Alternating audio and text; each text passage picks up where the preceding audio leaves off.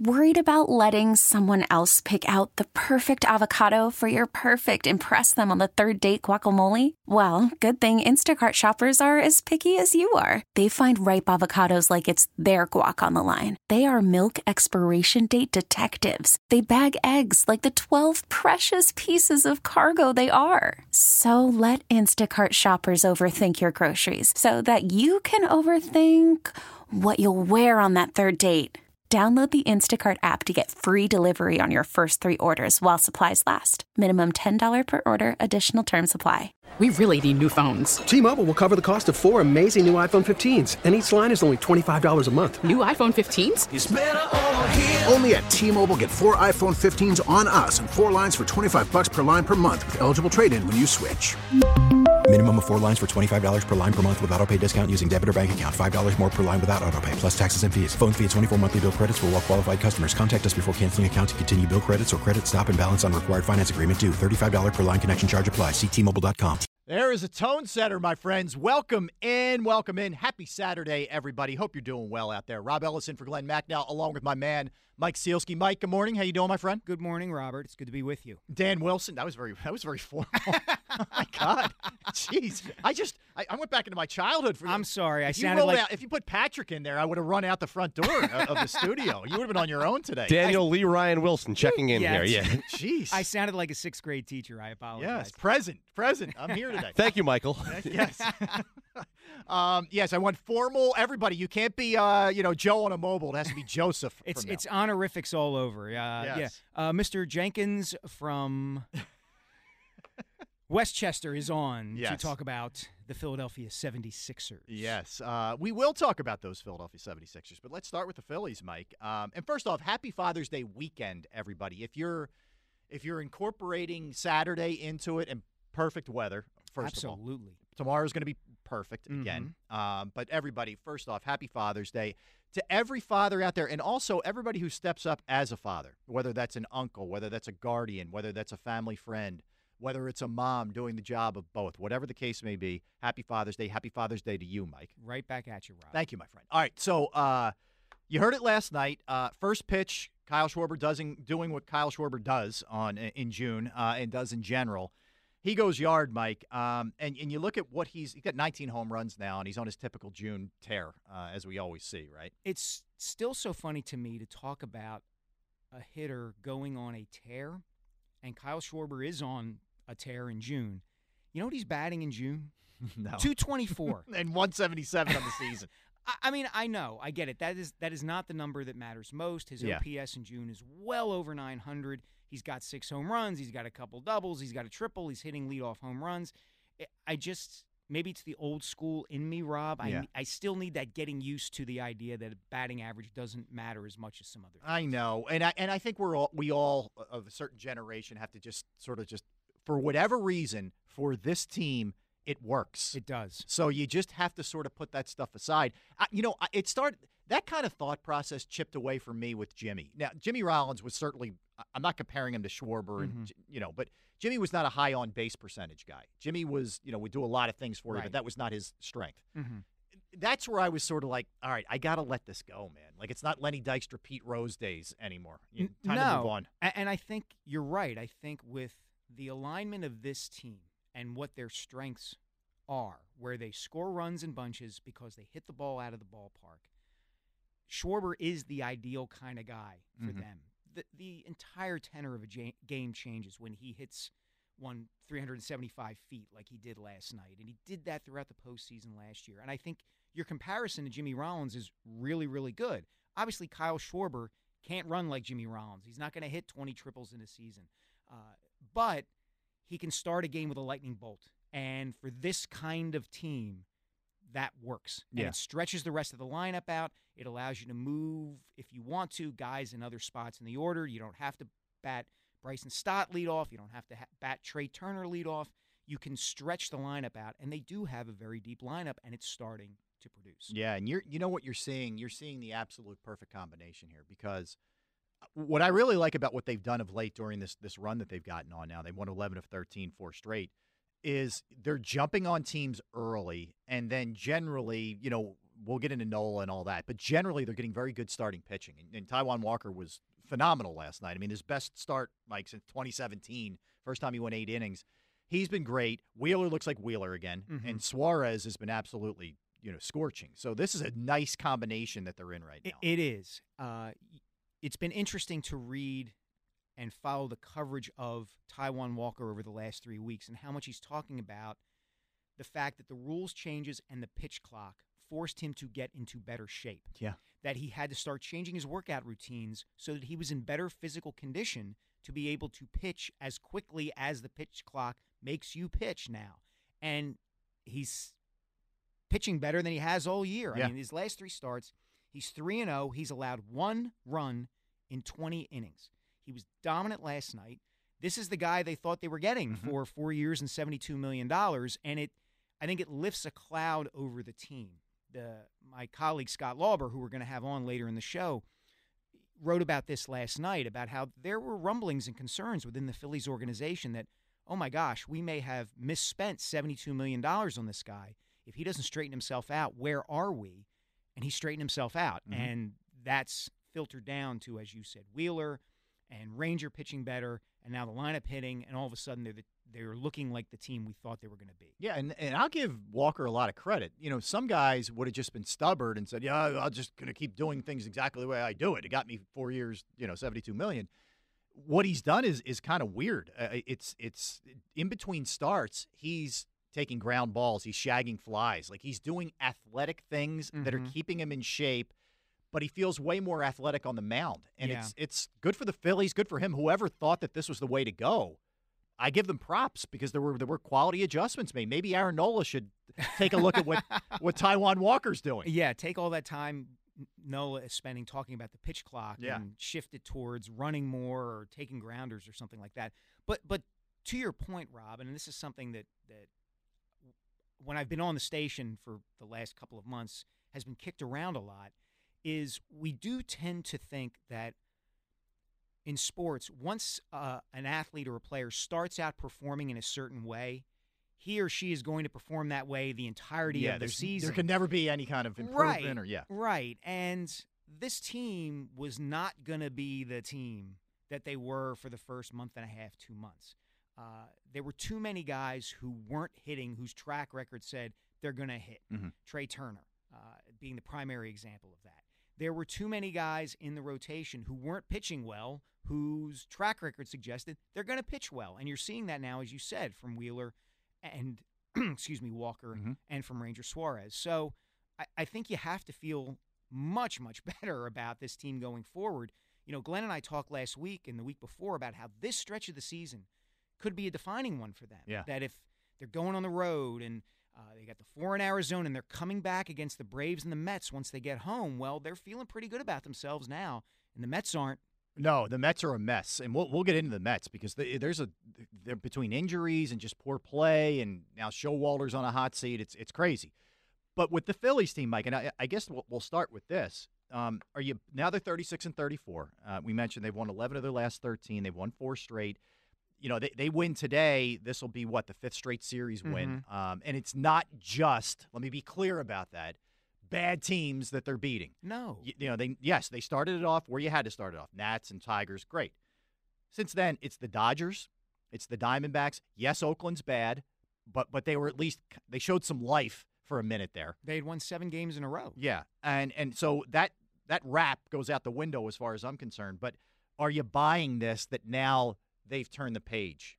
Yeah, I think I am. I mm. was always a little more optimistic about them righting the ship than a lot of people were, just because I tend to think of us when we talk about sports nowadays, whether you're talking about baseball or even the NBA or the NHL, we've kind of NFLized every Yes. single sport where every single game seems to mean so much.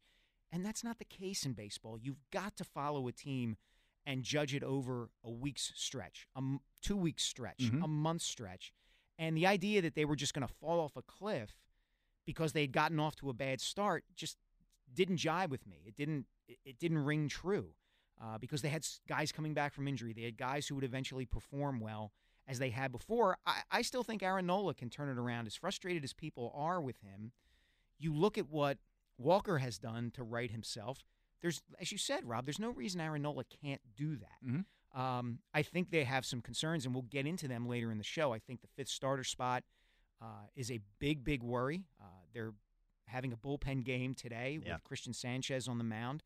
They are not good in those games. They are uh, two and ten Oof. in games that Bailey Falter, uh, Dylan Covey, and the bullpen have started, Mhm. and that's the difference between them being two games over 500 and maybe 12. Yeah, five, six, seven, eight games over five. Yeah, no question. And it, look, and there's that's a, a real issue. And the problem is, Mike, because of the expanded wild card, there are teams that really don't have legitimate chances who think they're still alive. So it's Yeah. harder to deal with them, and it makes it a little bit more challenging to make an earlier trade rather than July 31st. Well, that's going to be one of the things we get into with Scott Lauber, Mm-hmm. who's going to join us at noon. He wrote a terrific piece for the Inquirer this week, making a suggestion to solve the Phillies' fifth starter problem that wouldn't involve a trade. So Mhm. we'll get into that with Okay. him later in the show. Yeah, and the other thing is, look, 5.9 runs per game over the last 13 and 19 home runs. I mean, the, the offense now resembles what we thought it was going to be, and it's for all the reasons you laid out. Harper's, you know, Harper came back. Like there aren't a lot of easy outs in this lineup. If you run through it when Stott's in, I don't know why Stott didn't start against the lefty last night. I don't like it, but whatever. But when you run through that, I mean that that there are no easy outs, especially with the way Castellanos has played all year, and the other guys starting to come around you know, it, it's it's they're they're look they're a quality team, and I think they've gotten their act together. They figured it out, and and in a weird way, Mike, having that terrible start last year, you had a lot of guys who could go back to that well and say, Mhm. look. We did the same thing last year. We don't you don't like to do this, but we know how to get out of it, and we're going to be okay. Yeah, look, I think it is fair to look at them as a team where you say to yourself, if they get in the playoffs, that's in a way good enough because the way they're built, and we saw this in October last year, they can win a short series. They can beat anybody Mhm. in a short series. We saw that against the Cardinals. We saw that against the Braves. We saw that against the Padres. If you have Zack Wheeler and or Aaron Nola or even Ranger Suarez pitching well, and you have one or two guys in the middle of the lineup who are knocking the ball over the Yeah. fence, you know, once a game or once every other game, you can win a best of five or a best of seven series. So just get in. And as you said, with the expanded wild card, with the way they're playing now, I think that's the way you judge the season. Don't worry about whether they catch the Braves. Don't worry about do they finish with 88 wins or 87 wins or 91 wins. Just get in because they're going to be a tough out against anybody. So you want to hop on 215 592 9494. As Mike mentioned, Scott Lauber coming up at 12 o'clock from Oakland. He'll be joining us. What we're watching at 1125, Mike and I, we'll, just say this. We both watched the uh, the Michael J. Fox documentary Still. We Mhm. both watched it. We'll give our reviews of it. Yep. And we want to spin something uh, off of that as well uh, with a movie that's coming out as well. And It's kind of a, it's an interesting theory. Uh, it's an interesting sort of like thought because I think it's something that was very prominent maybe back in the day more, but I think it still applies to today, which is something Mhm. we're going to do. Uh, we'll have uh, our, our doctor coming up at 11:45 as well. So something else that went down this week, Mike, was Doc Rivers was on Bill Simmons' podcast, Mhm. and Bill Simmons, look, love him or hate him, he's very tuned into the the NBA. Very much so. And Doc, I thought, look, you can you can look at it a couple different ways. I thought he was open and and frank, and I'll give him props for that. Some people may say it's typical Doc, you know, never looking in the mirror and holding himself accountable. Okay, Mhm. fine. I mean, to me, like that that thing is like whatever at this point. He's Yeah. gone. I don't even care. Right. There were three things that he hit on that I thought were interesting. One, with Embiid, he said it was a two part with Embiid. One, he needs an alpha with him, Yes. and two, he needs to be a better teammate, meaning off the court, spend time, you know, sort of cultivate the, the, the, his teammates a little bit more than he does. So let's start with that one. Um, should he need an alpha at this point? At 30 years old, having been in the league for whatever it's been, 10 years? Y- you wouldn't think so, but this has been the con- my contention with Joel Embiid over the last couple of years. I think he is a wonderful player. I think he is easily one of the 10 best players in the NBA, probably one of the five best players. He certainly deserved the MVP award for his performance during the regular season. But, and this is a this is a small but, but it's a big but at the same time. It's a J Lo, but it's not really a J Lo. I'm not going there, but I'm yeah. there. I, um, when you are comparing him to the other elite of the elite in the NBA, Those guys, and we've seen it now in Nikola Jokic with the run that the Nuggets just went on to win the championship. Those guys have an extra gear that when the games matter most, they want the ball, you run everything through them. It's get on my back, guys, and we're I will take you there. Whether it's LeBron, whether it's Steph Curry, whether it was Tim Duncan with the Spurs or Kobe with the Lakers, whatever person or athlete you want to pick, Embiid just has not done that yet. And I think there are certain reasons for that. For that, I've gotten into them on the show before. I think it has to do with how he came to basketball and the culture he grew up in, and kind of the way he looks at this opportunity he has to be in the NBA. But it's not there. So, from a talent centerpiece of your team standpoint, you're right. He shouldn't need an alpha. But from a personality standpoint, I think he needs someone to kick him in the butt. He needed that was the value of Jimmy Butler. That, and the problem is the organization didn't recognize that Yeah. enough. Yeah. And they catered to Ben Simmons and Brett Brown or and whoever, whomever had an issue with Jimmy Butler. They catered to that. And this has been the this is also part of the Joel Embiid story, Mike, is perennially and I'm I'm not letting him off the hook. What what happened in the end of game six and game seven was embarrassing and disgraceful. But they've never figured out the proper pieces around him either. That's true. And, and it has been an, an absolute failure of assets between draft picks and money allotted to be able to be, you know, go. We could. ju- We don't need to go through Okafor and all the other misses and Simmons and Fultz, et cetera, et cetera. We know it, and you're left with this now. Whatever yeah. this is. Well, well, one of the interesting things that Doc said in that interview with Simmons was that Simmons asked him, "So, what would be the perfect player if you Mhm. could design a player to pair with Embiid? What kind of player would it be?" And Doc said something like a big point guard who could shoot. And it's like, well, good luck finding Mm-hmm. Yeah. one of those. They're just right? they're just growing from trees. yeah, Yeah, yeah, yeah, like who are you describe? You're basically describing like Kevin Durant. Yeah, or, like, Like, or, or like I mean, a Jrue Holiday, but good luck. right? Uh, yeah. Gee, and it- interestingly enough, you may have had him at one point. Exactly, Yeah. and and you traded him so that you could get Yeah. you know start the whole process of getting Embiid. But you're right; it's been difficult to plug in pieces around him, and again to draw the comparison to Jokic. You saw that in the finals. You saw, and this will lead to kind of the second thing that Doc said Mm-hmm. about Joel. You saw how much Jokic's teammates enjoyed playing with him. Yeah. They knew if they cut hard to the basket, he would get them He the makes ball. them better. He makes all of them better. And the way he carries himself and conducts himself, they embrace that as well. Mhm. Uh, and I think, like you said, that gets to what Doc was saying about Joel, Yeah. kind of off the court. So this is the part, Mike, and I, I say this to I said this to my kids, I say it to the kids that I coach. You can always control effort. Shot's not always going to go in. Mhm. You may not be the most talented guy in the world. That's just the breaks. That's Right. life. But you can control your attitude, your effort, all those kind of things.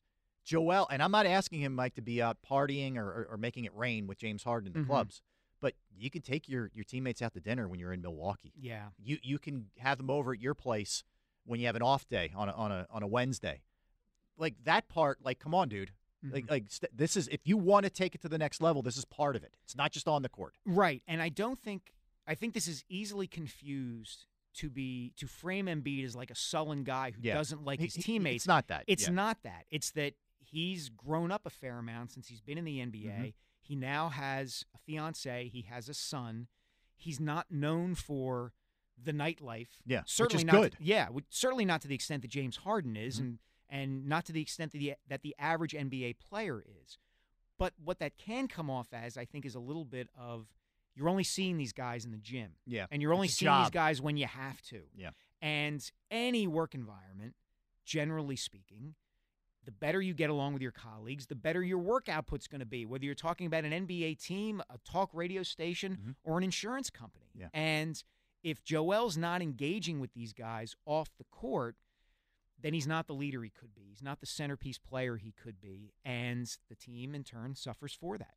All right, so I want to I want to quickly run through the other parts, and we will get to all this with you as well. 215-592-9494. But what he said about Harden was was fa- like there are so many red flags here with this Harden Mhm. thing to me. Um, but anyway, one of the things that that Doc said was, look, we, we sort of battled in the sense that I wanted him to play a certain way, and he wanted to play his way. Now he said for the first half of the year he bought in, he did this thing, and well, he led the league in assists. There's no denying Yep. that.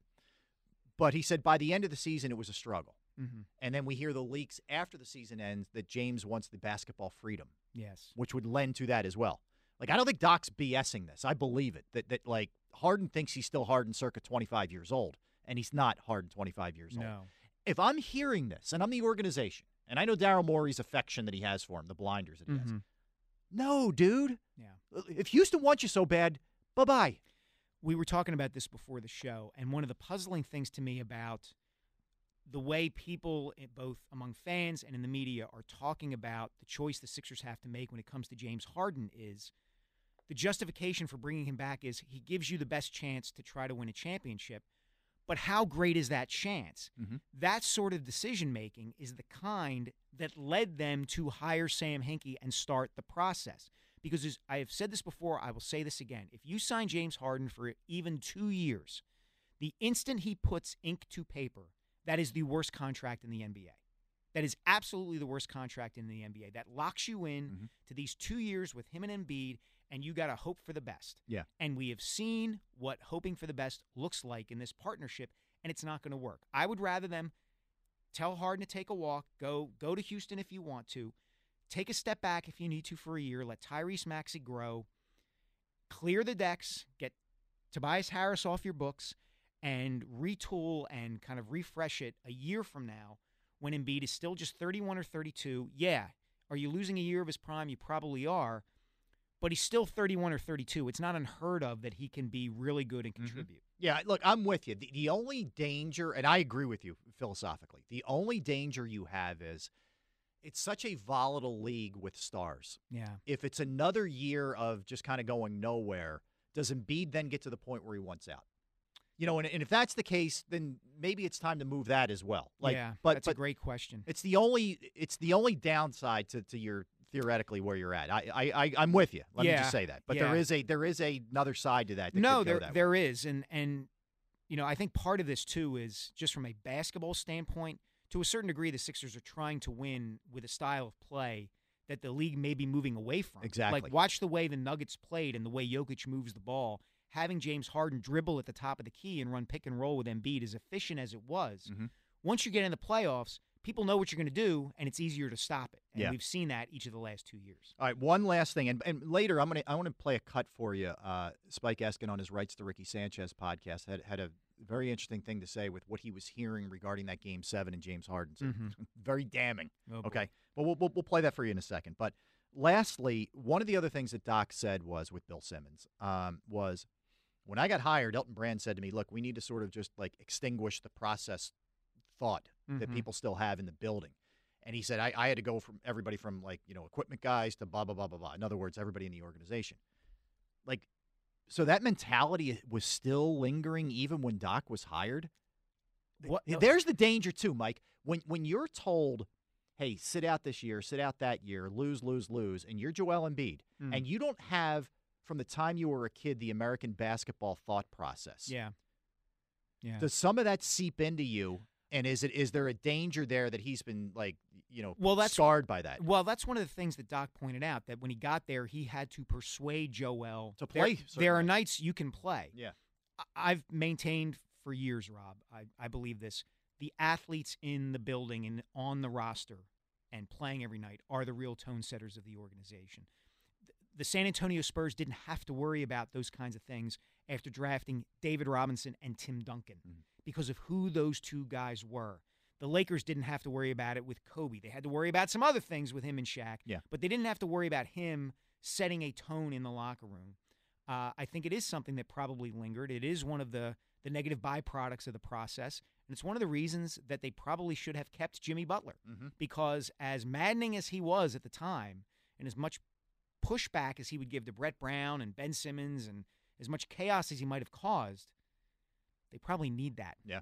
Well You know? said. Well said. 215 592 9494. That's how you hop on. We'll come back, open up the phone lines. Uh, we'll also play you that, that Spike Eskin cut as well. We'll get into the Eagles, Mike. I have a question I want to pose to you and our audience. And we'll, like I said, we'll dig into a fun topic here with uh, with actors and directors. So we'll get into all those kind of things. You don't want to go anywhere. He's Mike Sielski. I am Rob Ellis in for Glenn Macnow. WIP Sports Time is 1024. That's Taijuan Walker last night. Welcome back in, everybody. Rob Ellis in for Glenn Macnow, along with Mike Sielski. Uh, yeah, Phillies win 6 1. Walker goes eight innings, seven hits, just one run allowed, eight strikeouts, didn't walk anybody. Mike, what I loved, he was attacking. First pitch strikes, getting ahead of guys. You know, for the first time since 2017, he went eight innings, went 100 pitches. You know, this was unthinkable earlier in the year for him. It was. He was awful. He was really bad. And it's the worst kind of bad in a way, Rob. Yeah. I feel like where a guy comes in. Look, salaries are what they are in Major League Baseball and sports everywhere, but he gets probably a little overpaid Mhm. because the Phillies need back of the rotation help, and uh, they're willing to give him four years and seventy-two million to do it. And he's not pitching well enough to justify even being at AAA, let alone that contract. So to see him turn this around the way that he has, as I said in the first segment, Dave Dombrowski and the rest of the the player personnel staff Oh. of the Phillies just must be breathing such a sigh of relief that Mhm. like, oh my gosh, this move didn't blow up in our faces. That we signed this guy and committed so much money and so much time to him, and he just can't handle Philadelphia. Yeah, and he can. Um, that's for sure, and we've seen it. And credit to him for some of the adjustments he's made. Trey Turner starting to play well. You know, you couple that with Castellanos, who's been so good all year. Schwarber doing what Schwarber does in June. Now, all of a sudden, you look at the totality of this lineup. You know, Bryson Stott's a 300 hitter. Brandon Marsh is giving you stability in center field. Uh, Mhm. you, you know, there's just there's a lot of di- different ways to look at this thing, and you survive first base because Cody Clemens has been pretty decent. You know, this to me raises, and I hinted at this in the first segment, but I'd be curious to your thoughts about it because you have so much experience both in the radio and the television industries in sports in Philadelphia, and I think it applies kind of throughout the country.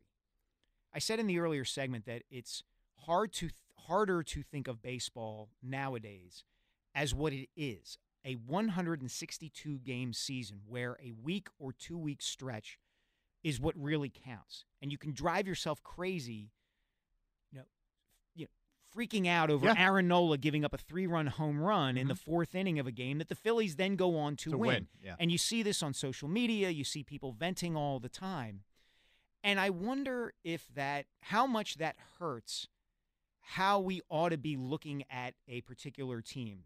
Talking about the Phillies, for instance, right? Like, it just seems to me we lose all of our like reasonable perspective on them. Like, Yes. yeah, they were playing terribly, and if they continued playing terribly, we, people would be freaking out and people would be getting fired, and that's understandable. But the idea that they were going to continue playing terribly never seemed to make much sense to me, and I think people fixated so much on night to night and the outrage after a loss or after a bad pitching performance or after Kyle Schwarber striking out again in May for the dozenth time that they forget like there's a long way to go here. Well, all right. So two things on your point. All right, just to to just to cement your point. Okay. Okay.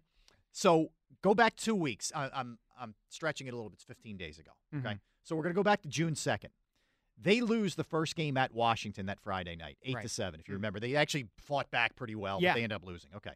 So at that point, they're 25 and 32, and you're saying they just got swept by the Mets. They just got it handed to them in the first game by by Washington, who's a really bad team. Like they're screwed. Like Mhm. it was panic city. it was. right. Fast forward 15 days, essentially two weeks, as we sit here on June 17th. Right. Think about the feeling now compared to what the feeling was two Fridays ago. Mm-hmm. Okay, number one. I mean that that like to me Yeah. says everything you know. All right. That said, let's go to today. It's the whole debacle with the fifth starter. Right. Whether it was Falter or whether it was a bullpen game, it's been bad. mm-hmm. If they lose today, okay, Mhm. which is you know po- certainly, Certainly possible. possible, yeah. Christopher Sanchez starting, although the guy they're facing has like a 687 ERA. so- yeah, but- James Kaprielian. yeah, who was your guy? I think you have his jersey. I do. I do. Kaprielian, whatever his number is. I, it literally says on the back of my jersey, whatever his number is. Happy. Yeah. Yes. So anyway, let's say they they- lose today. This is this feeds right into your point. It's going to be, oh my God, they don't have a fifth starter. This is what going to. You're losing to this team with a fifth starter, and it's it's people are going to go ape bleep. Yeah. But then tomorrow Wheeler will will pitch and deal, and they'll win, and it'll be like, ah, everything's fine. I almost wonder if this is why baseball, it's one of the reasons baseball doesn't have the same power in the marketplace of sports that it used to have. Yeah. Is that there's a game every day. Yes. So there's not room, there's not time in our condensed media environment to freak out about everything. Right? It's why the NFL, among a lot of other reasons, is the greatest because you have a week between games to, you know, revel revel in the in the in the win or the Right. agony of defeat for Yeah. three four days, and then the look ahead. right. Every it's unique to any other sport in that sense. Yeah, I, honestly, uh, Rob, it's one of the reasons why I don't like the fact that the NFL. One of many reasons I don't like the fact the NFL went to a 17 game season and is eventually going to get to 18 Yep. and probably keep pushing it. it. And what they're doing, trying basically, I think, to get an NFL game on every single night of the week, Mhm. Because as much as as football can approximate what happens with basketball and hockey and baseball, there's going to be too much of it. Yes. You know, Yes, the I agree. thing that the NFL has going for it is scarcity. It's not just the sport; it's the fact, as you said, it's once a week. Keep it once a week, and you will keep us, Yeah. you know, following it and locked in. Uh, I wonder about that with baseball because the way people talk about and think about and consume sports nowadays, there's so much discussion of what trade's going to be made, what player's going to be signed, what's going to happen between now and the next game. And with baseball, the next game's less than 24 hours Yep. away, always. Yeah, you're right. Let's go to Tom in Aldan to kick things off. Tom, you're on 94 WIP That was with quick. Mike and Good Rob. morning, guys. Hi, First Tom. Hi, Tom. Hi, my first time I've been on the the uh, air with uh, Mike. Thank uh, thanks for taking my call. Mike Uh, usually I was- doesn't take your calls, Tom. So Uh, it's you're, you're very Li- Listen, Tom, when I took this job last year, I told the producers here at WIP, there's this guy, Tom from Aldan. All right. I, I don't know anything about him. I just know I don't like him. So don't let him on the show. And Dan Wilson, unfortunately, gave in Yes. today. Come on, probably Dan. because Glenn isn't here and Yeah. let you on. So you better have something interesting to say. Oh, or I'm gonna I shut don't know you where down. you think it, it's interesting, but I'm going to ask the question anyway. I was very happy to see the Denver Nuggets uh, win the NBA championship because I am a fan of their general manager. Rob's got an idea why. My question to you guys is how much credit do you give the Denver Denver Nuggets general manager for their success? Calvin and their Booth, you're champion- referring to, right? Uh, Penn of State's course. own. Uh, y- a, a lot actually. I mean, if you look at, of course, you had Jokic, of course, you have you have Jamal Murray, and you have foundational pieces that are just ridiculous. But he goes out and gets Bruce Brown, Mhm. who was incredible. Yep. Uh, I believe I'd have to check. I don't know if he made the trade for Aaron Gordon. If he did, he gets a lot of props for that because Aaron Gordon has been phenomenal since he came over from Orlando. You give him credit for that. Uh, Christian Braun was a really good draft pick out of Kansas. I covered him last Uh, year in the Final Four when he beat kid. Villanova. He Yeah. was impressive. So, yes. so Tom, to answer your question, like there are a lot of nice role players with this team, with the two great ones. Yeah, that's that's true. That's true. They did very well. I also saw the celebration, but I only saw it for about 20 minutes, uh, and then I went to bed. I didn't see Calvin get interviewed. Did he eventually get interviewed? And did he get interviewed by his fellow Penn State alum, Lisa Salters? Look at Tom working a lot of Penn Wow, State in there's- there. That's there's a lot qua- of Happy quality Valley. work. Rob knows I do this. There you go, Tom. um, what I what I can say, and thanks, Tom, appreciate it. What I can say is I saw him. I don't remember if he was interviewed on the floor, so forgive me. But I but I did see him at the parade the other day when they got after it. Oh, the- they did. The Nuggets. Michael Malone enjoyed Whoa. himself and then some. Somebody said he looked like the uh, the fourth member of the Beastie Boys, circa 1987, because he had the glasses on and the hat. He did look. He had a little Ad-Rock going. M- Michael Malone's boutique. I Yeah, guess. exactly. Um, but Calvin Booth did, you know, he was at the podium and, and kind of doing his thing and represented himself very well. But yeah, he's done a really good job there. And look, I think the best team won. I think the best team in the Mhm. NBA won, the most deep team in the NBA won, and the most talented team in the NBA won. You know, it's interesting, Rob. Uh, one of the guys who gets a championship ring from the Denver Nuggets is Collin Gillespie Yes. from Villanova, Mhm. who didn't play this year, injured, but was there. You saw him on the bench, uh, saw him around. Uh, my colleague Mike Jensen from the Inquirer just did a piece about him last week about what it was like to be part of this It was ride. very good. Mike does an awesome job. He does. Yep. Um, and it raises the question of how one team goes about building its roster and its culture, and the Sixers have done it.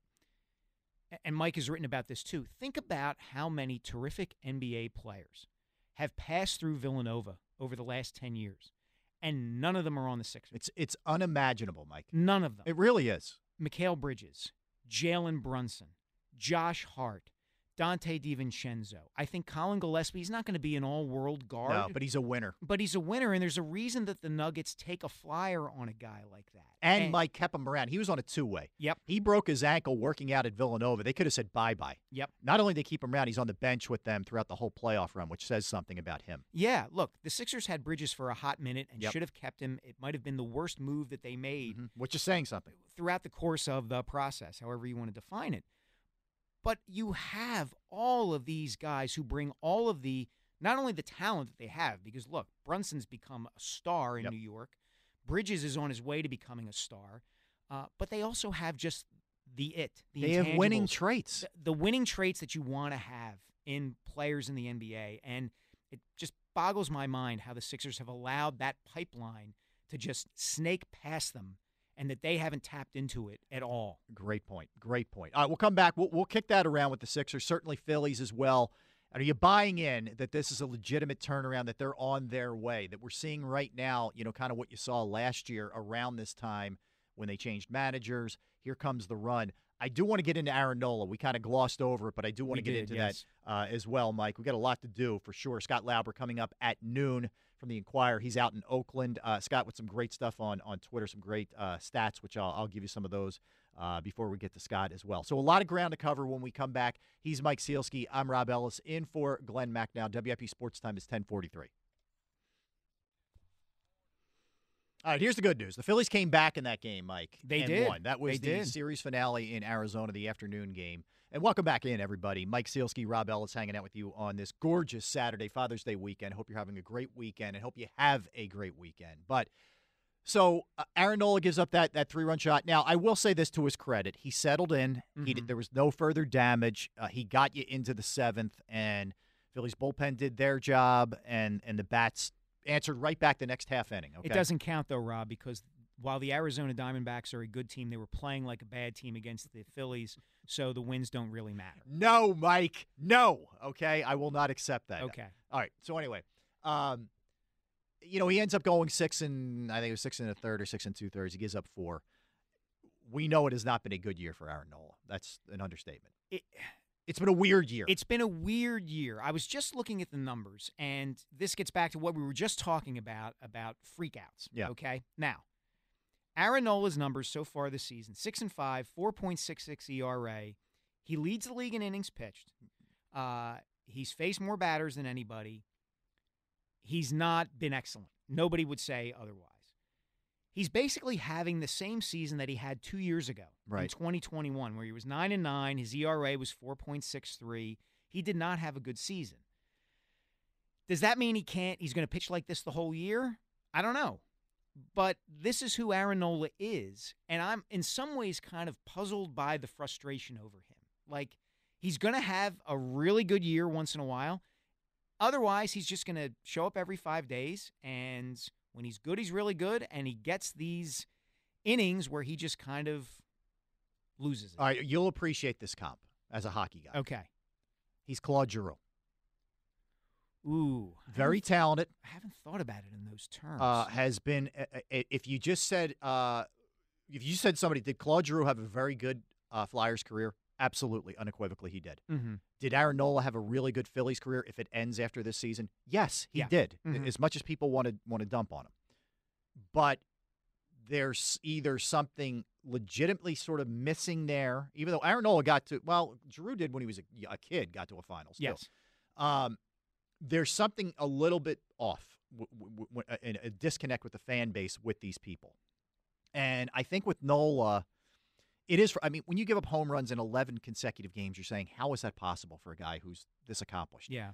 You're also. I think the the big thing this year is Mike more than anything else. It's it, it appears to be either pitch clock related or out of the stretch. I don't know what, but I it's think it- clearly he's a different guy. I think it's both. Yeah. And I think in an odd way, the fact that he has been so open about the fact that the pitch clock bothers him Has hurt him. has hurt him with the fan base and maybe gotten opponents looking at him and saying, okay, Certainly umpires. I mean, after that, you know, Yeah. the, the previous start where he's not he's he's catching a ball and just throwing it back. Like, come on, dude, at least fake it a little bit. yeah, uh, that he's showing an Achilles heel, Yeah. you know, a sign of weakness here. Look, I, I like Aaron Nola a lot. Uh, every time I've dealt with him personally, he's been terrific. I think in some ways he's underrated around here. I think the fact that he had such a terrific 2018 season, you know, his third or fourth year in, he's third in the Cy Young voting. You think he's hitting his stride and this is this is the guy he's going to be forevermore. And he hasn't been that guy. He just hasn't. Uh, set some people off. And I think they also see how well he pitched, for instance, against the Cardinals and the Braves early in the Yeah. postseason last year when he was absolutely dominant and terrific. And then you see the fall off against the Padres and the Astros, and you say, well, this guy can't do it in the clutch. And you draw all kinds of conclusions about him. Let's see. It's frustrating to me, too, just as a baseball fan, to watch him because I'll see him drop two curveballs in to get a guy He looks 0-2 unhittable. and then can't put him away. Right. And it's a lot it's weird because a lot of the damage is two strikes. A lot of the damage is two outs. When he he's cruising, he'll give you three innings where he just looks dominant and all of a sudden it's the kind of stuff that happens for like rookies where, where the wheels just come off and you can't get it back. Yeah. And it, it shouldn't be happening to a veteran like this. And I think people are also frustrated like you knew the whole off season, you knew knew all throughout spring training this was coming. Like they're like figure it out. I mean everybody else seems to have figured or most people have figured it out. Yeah, the the the Giroux comp is interesting, uh, if only because Nola was the best starting pitcher that the Phillies had for a long time, just like Giroux was the best player that the Flyers had for a long time. Right. That doesn't necessarily mean that if that guy is your best of something, Yeah. that you're going to succeed. And that's not that guy's fault. It's just the reality of the team that that guy's been on. Yeah. exactly. Let's get Jim in the Northeast. Jimmy, you're on 94 WIP. Hey, Jim. Hey, good morning, guys. What's up, Hi, Jimmy. Um, all right, all right, I got one, one quick question, then I'm going to let you answer that and then throw a couple points out. Um, all right, Bryce Harper, is he available to play in the field yet? Not yet. Not yet. Okay, Uh, they're because they're, they're gonna- saying potentially after the All Star break, but that's not even a lock, Jim. We don't know yet. Okay, because my point was I wanted to have him at first base. I love Schwarber, but get him the hell out of left field and keep, keep Pache at center and Marsh move him over. Um, but anyway, um, yeah, but Nola, my God, if you took away every, if you took every pitcher in the league, took one inning out of like their stats, his ERA would probably drop by three and a half, and everybody else by maybe like a half. Yeah, it, it, But, it- um, it is remarkable how he just tends to implode in one inning, and if you take that inning out, you'd think this is Greg Maddux. Uh, ex- Exactly. And then with this pitch clock, um, would you guys would would you want to add like maybe like ten seconds or seven seconds? My point is, number one, I love when teams steal. I'm blown away that we don't run as much. I think we have so many opportunities, we just don't do it. But at the same time, like when a guy like Nola, his problems tend to be when he gets into the windup, as Ruben brought up the other day uh, during the game. But when you're pitching with the pitch clock, you don't have like ample time to really check the guy at first and throw. You can only throw over Here's- twice, really. Here's what I think, Jimmy. I think this is a fluid situation for Major League Baseball. Um, Mm-hmm. I think that what they want to do in the short term, and thank you so much Thank for the you, Jim. Appreciate it, It was bud. a really good call with really good questions. Uh, I think what they want to do in the short term, Rob, and this is a cliche, and I'm part of the reason that this is a cliche now, I'd like to think, is that they want to change the culture of baseball. Mhm. Over time, it got to be that players made the game slow. Yes. Guys stepping out of the box, pitchers taking as much time as they possibly could. Steve between, Trachsel, rain delay, human yeah, rain delays. between pitches. Nomar Yeah. Garciaparra playing Yeah. with his batting gloves, and that became the norm over time. And I think they want to change that, and the only way to do that is to kind of mandate it from on high and hold these guys to it for a year or 2 Mhm. Now, I think they're going to take a look at this year after year after year and say, okay, how do we tweak it so that there are more stolen bases, or you address kind of the gaps and blind spots in the rules now and the and the loopholes. Mhm. Uh, you know, with Aaron Nola like asking for a new baseball Yeah. to buy time. But what they want to do is get players playing in a rhythm and keep that rhythm because that's how baseball used to be played. Yeah. And games used to be two and a half hours. And I think they like the fact that it has sped up the game. They just got to kind of iron over some of the wrinkles. Well, I, I, I had Larry Andersen on my uh, YouTube show, Sports Take, which you've been kind enough to, to Mhm. jump on a lot. You're a great, Great guest. show. Thanks. Uh, but one of the things that he had to say, Mike, which I thought was interesting, why is a batter allowed to have a timeout per at bat and the Mhm. pitcher is not? Now, Larry wasn't even saying for every hitter.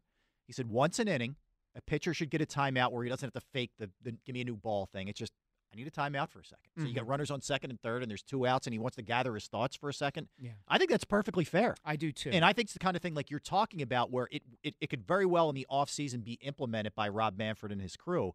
And I think that's something we may see next year, but they had to tighten the screws Yeah. this year to get these guys in the mindset of this is what it is. But Yeah. it, will be tweaked. It's fluid, very I- much. Look, I, I've used this example before, Rob, but a couple of years ago, I was home at my parents' house on a Saturday afternoon, and they had a nationally televised baseball game on Tigers. Yeah. Twins, something like that. And I was scrolling through my Twitter feed, and I came across a video of Steve Carlton pitching for the Phillies against Keith Hernandez when he was with the Mets Mm. in 1983.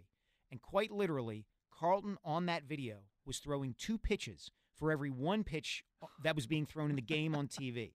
That's how much faster the game back then was moving. Now, Yeah. Steve Carlton worked fast. Yeah. He got the ball and threw it.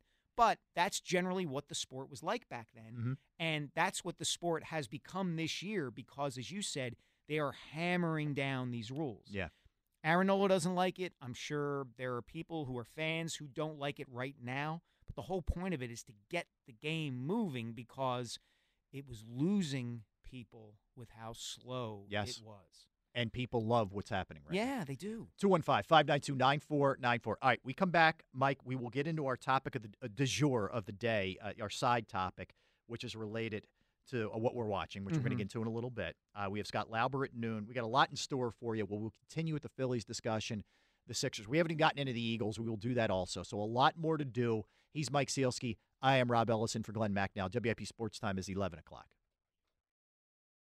11 o'clock hour on WIP. Mike Sielski here with my friend Rob Ellis, who just got up here in the studio. And this this segues us nicely, I think, Rob, into. Well, uh, I've been in the studio since the start of the show. No, no, let's no. Not, I- I- let's I- not portray it that way. Mike. Okay, I, I stood up from my chair because I'm so lazy I don't get up during the breaks. He was moving around the studio during the break, and this segues nicely into a topic we were going to discuss.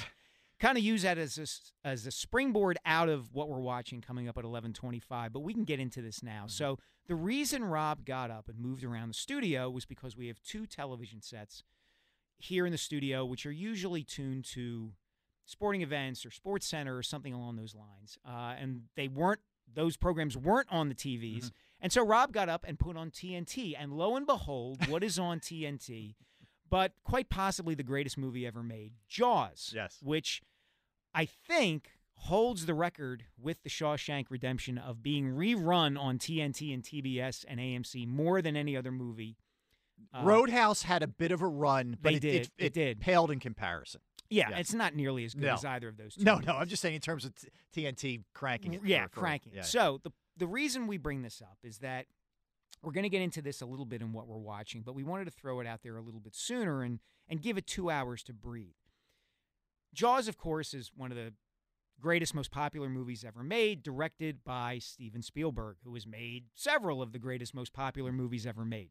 So the question Rob and I had uh, for you guys to kind of weigh in on, and you can reach us, of course, at 215 592 9494 is Is there an actor or a director or even a musical artist, I'd say, that when they produce something, a piece of content, a movie, a TV show, an album, a new song, you are going out to consume it and buy it and watch it or listen to it immediately just because that person is involved in it. This gets to what we were talking about earlier in the show, Rob, about kind of the fracturing of mm-hmm. media. You know, everybody's not tuning in to NBC on Thursday nights anymore to watch the lineup of sitcoms. Mhm. Everybody's doing their own thing at their own time. But are who are these stars, these standouts who immediately draw people in no matter what? Is there someone for you, Rob, who comes to mind? I can give you one in music and one in the uh, entertainment field, meaning movies, TV. Okay. Okay. All right. Is, am I cheating? Can I? Can, can I No, do go that? ahead. Okay.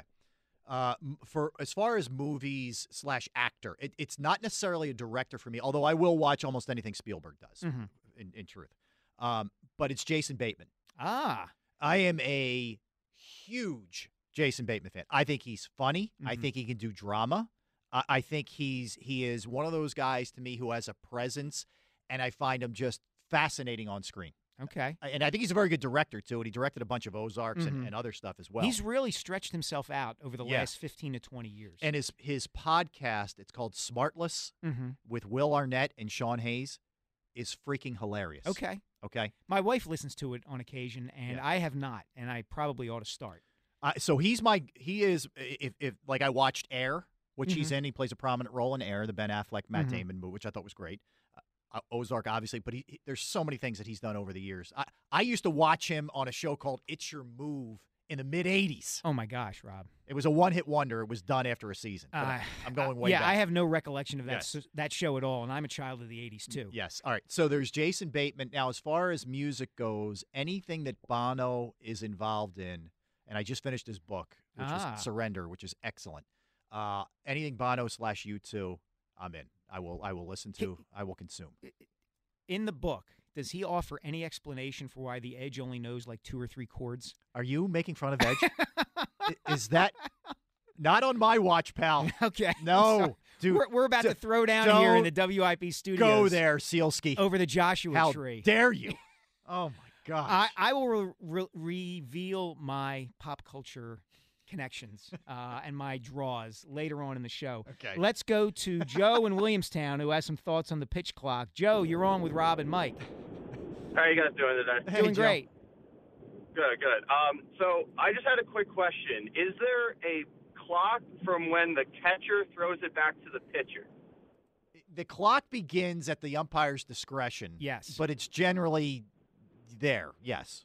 What, it's usually when the pitcher catches the ball, correct? That's that's I believe what it is supposed to be. Yes, Joe.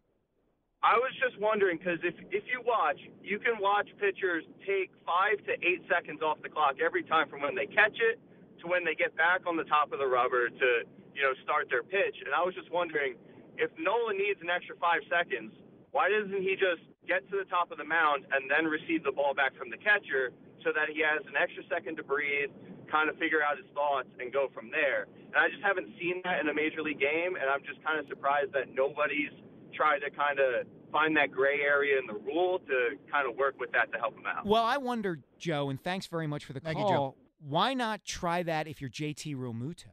Just just pause a little bit Just before you throw pause it a back little to him. bit, yeah. Yeah. You know, maybe Good point. talk, turn around, talk to the umpire a little bit. Give give Aaron Nola a little time on the mound. Maybe it wouldn't work for Nola because he feels like he has to have the ball in his hand and he's got a routine. Or, Or is the like ump that. saying, "Hey, JT, get it back to him. Like, Yeah, let's go." I, could I don't. I don't know. Like that's the thing. That's where it's sort of like it's nebulous. You don't. It's it's kind of a gray area. Exactly the way that It works. is, and it's going to take Aaron Nola some time to get used to this. And and again, my my colleague Marcus Hayes wrote a column about this the other day, kind of basically telling Nola, stop whining about the pitch clock, just deal with it. Uh, and I'm not quite there yet, but I can understand why people feel that way. Mhm. Uh, Robert in Germantown wants to also talk about the Phillies. Hi, Robert. How are you?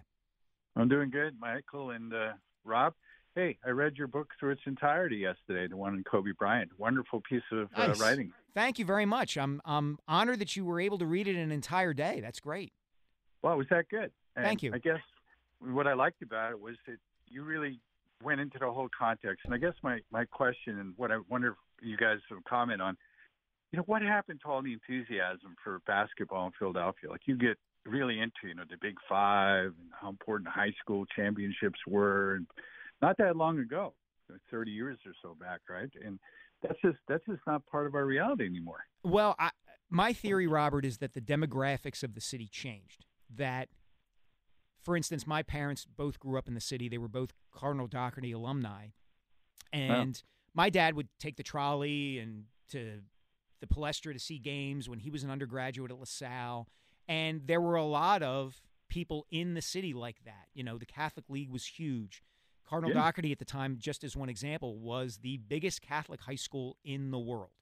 Uh, Yeah, but that, I but that, remember. ge- yeah, that generation then moved out of the city, and with each successive generation, those sorts of people are getting removed from the traditions of the Big Five. And then, of course, you have changes just in colleges and universities. There are fewer and fewer undergraduates at those universities who are from Philadelphia, who understand mm-hmm. and appreciate the tradition. And those programs aren't as strong as they used to be, with the exception of Villanova. And even Villanova took a step backward this past season. So there's a lot that goes into it, I think. Yeah, I would say real quick, my, just my thoughts Mm-hmm. on it, Robert. Um, the, the Catholic League finals at the Palestra still sell out. Yep. Um, so there, there, there is still a, a love there for, for the for the for the high school game.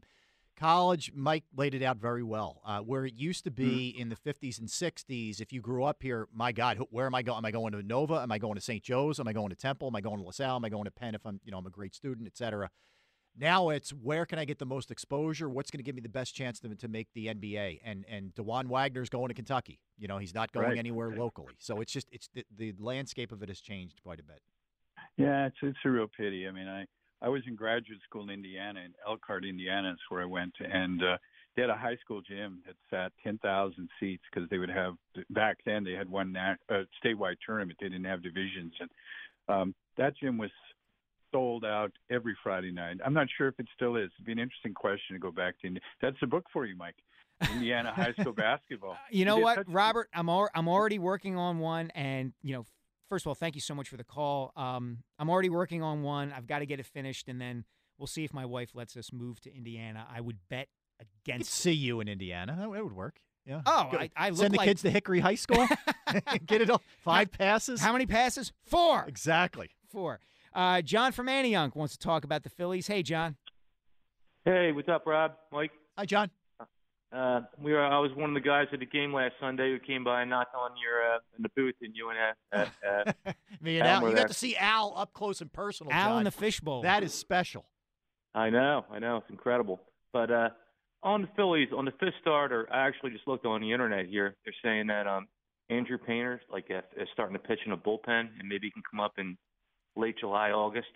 You know, so I would just wait it out. I don't think you should really try to trade for anyone. I know this these these bullpen starts are bad, but I would wait it out, and I wouldn't try to trade for Goldschmidt either. I think that's ridiculous.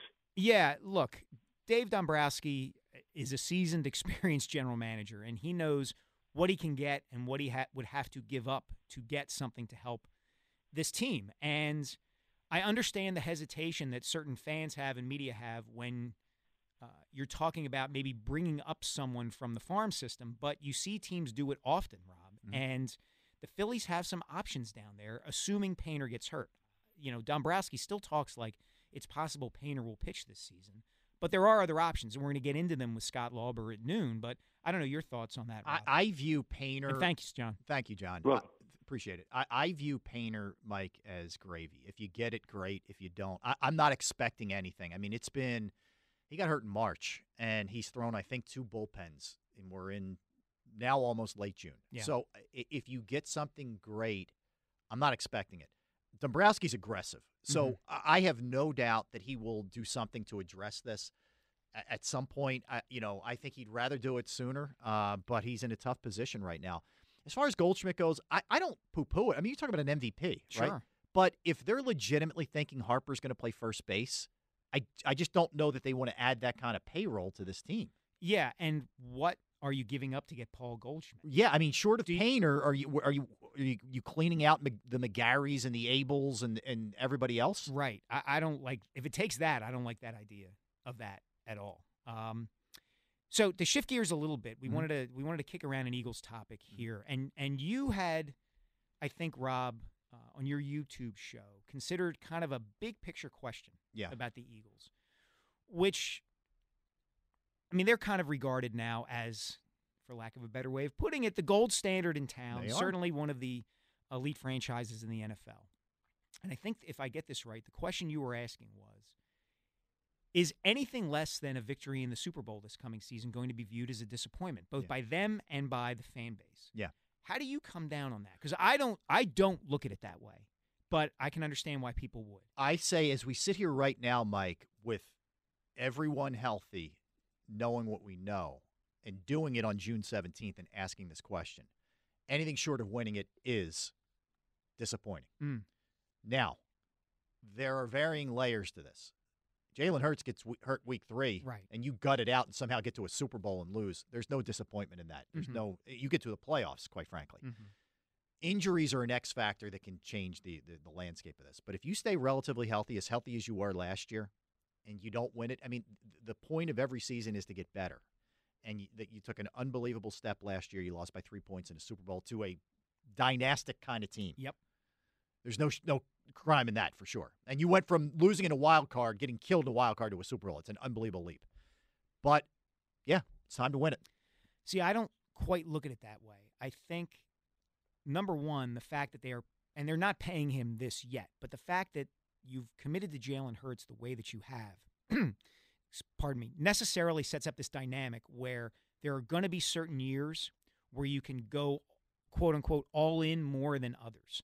And I think this is not one of those years. I think the fact that you lost some veteran guys, the Javon Hargraves, the fact that you're counting so much on younger guys to fill in those spots. You're not a, you know, are you sure about Nakobe Dean at linebacker? You know, what is Jalen Carter going to give you? You know, Davis, all these guys mm-hmm. who they need to step in. I think the reasonable expectation is you make the playoffs and kind of hope for the best. Uh, to me, this isn't one of those years where you say to yourself, boy, if they don't make the Super Bowl and win it it's a disappointment. I just feel like after you've gotten to the Super Bowl and gotten that close, as, as much as everybody could taste it, the realistic way to look at it is say they're probably not going to get back there. And Boy, you, good luck selling that I to know, an Eagles fan. I know. And they get bounced me, I, in the second round after going to the Super Bowl last year, and they're not going to be eh, disappointed. I I'm not suggesting that they won't be or shouldn't be disappointed. I'm just telling you how I'm looking. I got you. Yeah. With a little bit of a detachment, I get it. Look, people are always disappointed every time the yeah. every year the Eagles don't win the Super Bowl. Totally get it, and in some ways, they're going to be the prisoner of their own success True. because now that they're this good, now that they've gotten back, there's going to be an expectation that they should be back there just about every single All right, year. So my counter is, and, I, and you make great points about the defense and the unknown. There's a lot of unknown. Uh, you know, you have new coordinators, you have new position coaches, yep. you have you're, you're counting on Nakobe Dean and, and Jordan Davis, Jalen Carter, et cetera. Uh, you know, maybe even Nolan Smith. So there's definitely new faces. But when you bring back Fletcher Cox at 10 million, when you have AJ Brown at what he's making, you know, DeVonta Smith, a runner-up MVP, an offensive line that's still arguably the best in football three guys coming back double digit sacks. When you have all of that, your expectation is to to get there. When Howie yeah. when Howie's you know pulling rabbits out of his hat to keep James Bradberry here and and and you know restructure uh, Slay. Yeah, you're you're going for it, man. You're going for yeah. it. Yeah, I'm not doubting that they are. I Yeah. just think that uh, this is one of those years where the the reasonable expectation is they're probably not going to get there. Whereas last year, I thought, yeah, they're probably not going to get there, but if Hurts is better, Yeah. they could. This would be like, boy, I feel like more has to go right. For Well, the other back. thing that, that you have to take into account is the history. The Yeah. history of simply getting back to a Super Bowl is Right. such a struggle for either the team that wins it or the team that Yeah. loses. Yeah. It, it is daunting. Yeah, unless you know, you've got. Tom Brady in his prime, it's really going to be tough. Yeah, So and, and on top of it, Mike, winning the division back to back hasn't happened since what 04, 05? yeah, you know the Almost 20 Giant, the. Giants are getting a little bit better. The Cowboys still have a lot of talent. Washington's not terrible. If they get decent quarterback play, they're dangerous too. Yeah, we'll see if they get decent quarterback play. Yeah, I'm that's not a sure big if. That's going to happen. Anyway, we can keep talking about that. Uh, next segment, we've got what we're watching coming up. We of course want you guys to weigh in on who is an actor or a director or a musical artist whose creativity and, and content you just you're in. No matter what they produce no matter what they do you're buying the record you're going to see the movie. Uh, we've been kicking around the phillies we're kicking around the sixers. I have some kind of nostalgic and kind of sad eagles news a story that i want to get into. We can of course take all your calls at 215-592-9494 rob ellis and mike Sielski on wip entertained? Are you not entertained? It's time for What We're Watching. That's what I do. I drink and I know things. The best in current movies and TV. Boy, that escalated quickly. I am a golden god! With Rob Ellison for Glen Macnow. Mike Sielski. Hey, Michael, come here. Let me look at you. Michael! Hey, Mikey! Pretty, pretty, pretty, pretty good. Some nifty producing there by Dan Wilson. Dan Wilson's on fire. what we're watching is sponsored by Guida Door and Window. Receive 20% off all windows and doors with no money down and up to three years to pay off interest free. Call Guida Door and Window today at 1 877 GO GUIDA or visit go, G U I D A dot com. Rob Ellis, let's talk about Michael J. Fox. Yeah, let's do it. Um, first of all, one of my favorites, like all time. Love them. Love them. Loved the fact that when I was in high school and college, I would have the occasional girl come up to me and say, "You remind me of Alex P. Keaton." Mm-hmm. I, I just that was great. Wow. I, I had it She- back she then, had a- Rob. I she had- lost it. She had a great voice, that that, that, that gal. I had it back then, and I don't have it anymore. Did you ever get anywhere with that? Or Yeah, did that ever I- I'm work not- out for you? I, am not one to kiss and tell. Okay. Oh, okay. Um, no, huge, huge fan, and I and I saw, I was I forget what it was. I, I think it was when I was watching Ted Lasso or whatever. I was on the Fire Stick and flipping around a little bit. I saw the, I don't even think you say flipping around anymore on that, but uh, No. I saw, I saw. I was doc- locked into my streaming, whatever it happened. Yeah, to be whatever the that day. terminology is. But I saw uh, the documentary Still, which is Michael J. Fox, Mhm. and uh, watched it uh, last uh, last Saturday, I believe I watched it. My wife and I, and it was um, compelling. It was real. It was incredibly well produced and done and edited. I thought the Mhm. editing was spectacular. And I'm not one to, to be really artsy fartsy with this stuff, but I thought it was it was incredible. I thought he has a it makes you really really feel compassionate for his plight, Yeah. but he's also got a great spirit about him. Um, I I think it was Mike ten thumbs up, man. I thought it was incredibly well done. So I think you make a great point at- at the start, which is people do forget, unless you were alive at that time and, and kind of, as we said earlier, a child of the 80s, it's hard to appreciate how big Michael J. Fox was. First, as the star of this television show. The show that was must must watch. Oh, the show that was much watched. Sorry, Dan. Um, Family Ties. Um, there we go. You heard that theme. The every- painting. The painting every Thursday night at eight thirty on NBC. It was The Cosby Show, Family Ties, Cheers, Cheers.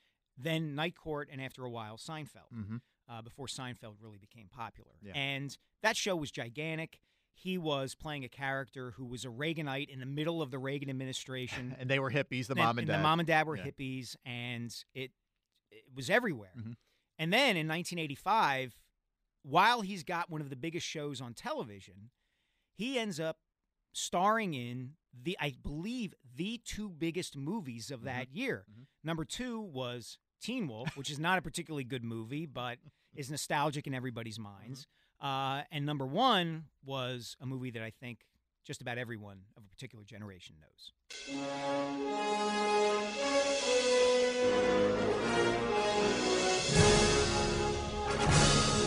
Course, we're talking about Back to the Future. Yes. And if you were 10 years old in 1985, like I was, you thought Marty McFly was the coolest guy you had ever encountered. Like, I want to skateboard like that guy. A vest. Yeah, I want to wear a life vest. Um, you know, I'm going to go to the Enchantment Under the Sea dance, the Uh-huh. whole nine yards. And so Michael J. Fox was a mega star. And then, as you said, Rob, this documentary still on Apple TV, the way that it's done, they tell the story of him dealing with Parkinson's and his rise through Hollywood using clips from his movies and TV shows that have been spliced together in a way that make you think it's actually footage of Michael J. Fox Mhm. when it's actually a clip from Back to the Future 2 or The Secret of My Success. But it tells the story in such a unique and compelling way. I loved it. Yeah. And I came away with a lot of admiration for him uh, for being able to kind of persevere through Mm-hmm. his illness. I would recommend that documentary to anybody. Yeah. And if you haven't, if you're listening to the show and you're younger than like for age 45 and you haven't seen Back to the Future yet, Watch it. what are you waiting for? Yes. Go watch that movie. It's amazing. Well, and the other thing that it's really it's it's crazy. I mean, it, it, generally, not all the time, but generally, Parkinson's is something that that occurs for people much older. And, Yeah. and Michael J. Fox was in his late twenties when this started. I mean, right at, at sort of like when he had hit the zenith, like he, when he was, it was right. At, it was after Back to the Future, but like late '80s, early '90s when he was just on a on a rocket ship, Mhm. and it, it all started with a pinky. Yep. Pinky shaking. And he was ah no, I'm hungover. He was talking about that. He was he was out partying the night before, and he woke up, and he's kind of what is that? Like, Yeah. What's th-" And then you know one thing led to another. Yeah, it was that was one of the more interesting parts of the documentary to me was that he hit his his high point as you said and his career kind of sloughed off. And that regression coincided a with the diagnosis and kind of b his reaction to it. He Right. started drinking a lot, uh, partying a lot. He's the movies he's making aren't very good. And it's only when he kind of reconciles himself to, okay, I have this disease, I have to deal with it. And he gets uh, a comeback role in this sitcom called Spin City, where he's playing kind of the chief of staff of this bumbling New York mayor. Uh, that show's a hit, and his career comes back. And then he tells everyone. Mm-hmm. But to see some of the things that he did to hide the fact that he had Parkinson's, where he would be shooting a scene in a movie and he'd be twirling a pen in his left hand because his hand was going to move anyway. And if he didn't have something in his left hand, everyone would not wonder what was going on. carrying a briefcase and and literally the director the producers didn't even know like he, it wasn't just the audience it wasn't it, it was everybody you know other than he and his family they were unaware of what was going on and he was imagine like it's got to be hard enough just to act Yep. and you got to figure all right how can i conceal this how can i hide this and it, it it's really well done Yeah, if you're familiar at all with Michael J. Fox and his career and his work, you absolutely should watch this. It's called Still. It's on Apple TV. I think Rob and I both give it four stars. yeah it, made 381 million uh, the highest grossing film of 1985 Back to the Future. back to the future Hey, Biff. Get Biff- your damn Hands hands, off of her. Off her. Um, and- Biff, by the way, a Radnor High School graduate. Is that right? Yes. You're kidding me. I am not kidding you. That explains why he was such a jerk throughout that Oh. whole movie. Oh, Just saying. Radnor people, get him. Pete from Springfield wants to weigh in on his favorite actor and on the Phillies. Hey, Pete, how are you? Hey guys, hey Mike, here's the Pete Co. I, I Oh, hey, Pete. Yeah, um, I well first I I got to make a sports point because then I get into Michael J. Fox. Um, but uh, I I think I think now we have to start looking at Taijuan Walker as um as being a pretty decent pitcher. He's had a number of decent outings in a row. Yeah, he's been Um, terrific. Yeah, and so I, I think I think that helps out on the on the back end of a rotation as well. That we have somebody that can go out there every every fifth day too as a fourth and uh, do very very well. Yeah, no, I, I agree. Like Rob and I have talked about that throughout the show that uh, the Phillies have to be breathing a sigh of relief that Walker has pitched this well, uh, that he's gotten himself back on track, that he seems to understand how to handle the pitch clock and, and his own body better, uh, and he's conditioning himself better. Who's your uh, who's the actor that you you have, Pete? You just you never miss anything he or she does. Uh, well, the funny thing was, I heard um, was it Rob say something about Jason Bateman before? Yes. And, and, and there's a two degree of separation for Jason Bateman and um, Jimmy Butler. Um, you know, they were in the same movie together. What movie was that? Office Christmas Party. Oh my Office- gosh. Jimmy Butler was in that. I'm trying to remember that. Yes, he, he, he was the guest star. He was not guest star, but the guest of one of the other coworkers in uh, Jason Bateman's company, and um, and he comes to this big party, the big golf Yep. Christmas Yeah. party. That's a good That's pull, right, Pete. That's th- a good pull. Thanks for the call. That's great. I never would have made that connection. I didn't know Jimmy was in that movie. I totally forgot that. No. Wow. That- okay. Jimmy Butler and Jason Bateman. Yeah. Six degrees of separation. I guess so. You know, could can Jason Bateman run a pick and roll with Joel Embiid? Uh, it- he, it he could- might come cheaper than James Harden. He probably could have contributed the same amount that Embiid and Harden did in Game Seven. Wow. Bateman. You know what I mean? Talking top rope stuff here from uh, from the two of us. telling you. Radner and about uh, James Harden and Joel Embiid. Yeah, but that's funny, man. Uh, so, all right. So, to, to shift gears just a, t- a tiny bit here, Rob, um, I, I wanted to, to throw kind of a discussion topic, I guess, but one that's a little bit fraught out Okay. to you as someone who has covered the Eagles, followed the Eagles, rooted for the Eagles for a long time. There was some news that came out this week. Uh, a- name that's probably familiar to longtime Eagles fans, Max Runager, who was the punter on their 1980-81 Super Bowl team. Uh, Runager died in 2017. He was only 61 years old, uh, and his life had kind of uh, gotten off track. He had gotten divorced. He had a family and a beautiful wife and uh, a thriving NFL career, and then he ended up getting divorced. He was drinking too much. His life kind of fell into disrepair, and he died at age 61 back in 2017. And after his death, uh, his family had his brain sent to Boston University's CTE Center for examination. And as it turns out, very soon thereafter, the family found out that Runager, as a punter in the NFL, had suffered from chronic uh, traumatic encephalopathy, the, the brain damage and disease that comes from repeated blows to the head. And this just came out this week. Mm. Uh, his son is finally starting to talk about it. and about this diagnosis and revelation. And my question to you is look, I love the NFL, I love professional football. We spend a ton of time talking about it on this radio station. I've spent a ton of time writing about it. You've spent a ton of time talking about it and covering it. Is it getting harder or easier to counterbalance what we know about what football can do with how much we enjoy it? I think it's harder. Um, I can't be as callous and just say, "Hey, it's what you signed up for," and then see some guy in his 40s who you know needs to be in a in a, in a living assisted. Mhm. You know, I, I can't I can't just be that cold about it. But I, Mike, I'll tell you, I'm hypocritical because Yeah. I love the NFL. I am too. and, and I love a big hit. And um, you know, I, I am one that if the NFL went away, I would be very bummed about it because I enjoy the sport that much. College as well. Um, so I, I will. I come at a, at a uh, from a place where I will tell you there is a there's a disconnect there for me because I, I, while I I'll liken it to, to to food sometimes. Like I'll know it's not good for me. I, I know I don't want to know where it came from. I'm Mhm. sure it's bad, but I'll eat it anyway. But it tastes so it good. Tastes so good, and it's the same way with the NFL. Um, I I hate to see these guys. You know, Max. I remember Max Runager. I was around that team when I was a kid because my dad worked in the ticket office for a couple of years, and he was a fun-loving, made time for kids. Herman Edwards was the same way. Hey man, how you doing in school? What's going on? Like, he was that guy. He you got you got to know him and his family and all Yeah. that. I hate hearing this kind of stuff, and it hurts. Um, but there is a degree. I'll be. I'll be admit there is a little bit of me that says, you know the risks. You know, you know the risks that you sign on for. It's unfortunate, but it's a reality. But but I th- I can't just totally disconnect myself. Yeah, I can't either. And I think there is a divide between players of Max Runager's generation who didn't know Yeah.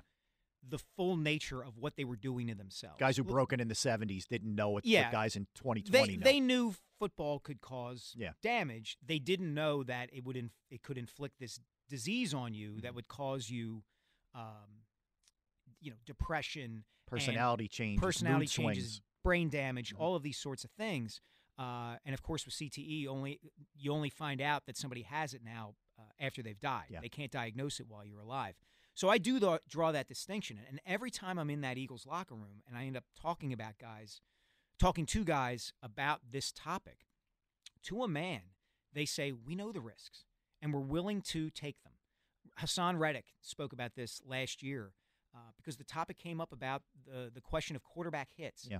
right? That you know was the NFL going soft on quarterbacks, and this is this is professional football, and guys have to get hit and they have to get tackled, and Reddick was basically saying like, look, this is what we signed. This is football. This is it. We know what could happen to us.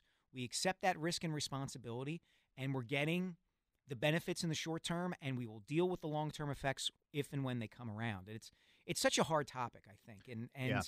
I find it harder more and more to kind of reconcile it. And I love football. Here's Love one it. thing I'll say. I've talked to so many guys who are either presently playing or retired, and I and I mostly the retired guys, and I'll say to them, look, if you had it to do all over again, knowing the risks, would you still do it? And the un- uh, Mike, the the answer is unequivocally, I would say 99.9% of the time, yes, I would Yeah. do it again. Yeah. So when I hear that, I- guess it makes it a little bit easier for me to to, to sort of engage in it, and, and because they're saying I'm doing, I would do it. I get it, but it it's still uh, like you see some of these guys, man, Yeah. and you see what happens to them at a young age, and they're robbed of their golden years, Mhm. right? They're they're they're potentially robbed of their 30s. and 40s. I'll give you an example. Present day, I have a hard time watching Dolphins games because I, every time Tua gets tackled, Mhm. I'm holding my breath, and I have no affiliation with the Dolphins. I don't care one way or the other if they win or lose. But I, after what that guy went through last year, that he's back out on the field again today or, or this year, I don't I don't feel right about it. But it but it is what it is. He wants to play, Yeah. and he's been cleared. Yeah, it, it, it's amazing. There are times, and I, have said this to people, like I've known Ron Jaworski for a while. Yeah. I don't know how that man is walking around. Yep. Cognizant of where he is, given some of the hits that he took when he was playing Yeah. here in Philadelphia. Vicious, violent, Oh, multiple. Man. Yep. Um, well, look, coming up, we've got our Cooper Doc segment. Next segment, John, hang in there. I can see you on the line. We will get to your calls. We're talking about the Phillies. We're obviously talking a little Eagles here. We're talking Sixers. We want your feedback on Who is the actor, actress, director, songwriter, singer who you are in, no matter what they produce? Bruce Springsteen singing Mary Had a Little Lamb. I'm downloading that on iTunes. Uh, 215 592 9494 with Rob Ellis. I'm Mike Sielski on WIP. Mike Sielski and Rob Ellis back on WIP. Before we get to our Cooper Bone and Joint segment, John from Norristown has some thoughts about Max Runager and the Eagles. Uh, go ahead, John.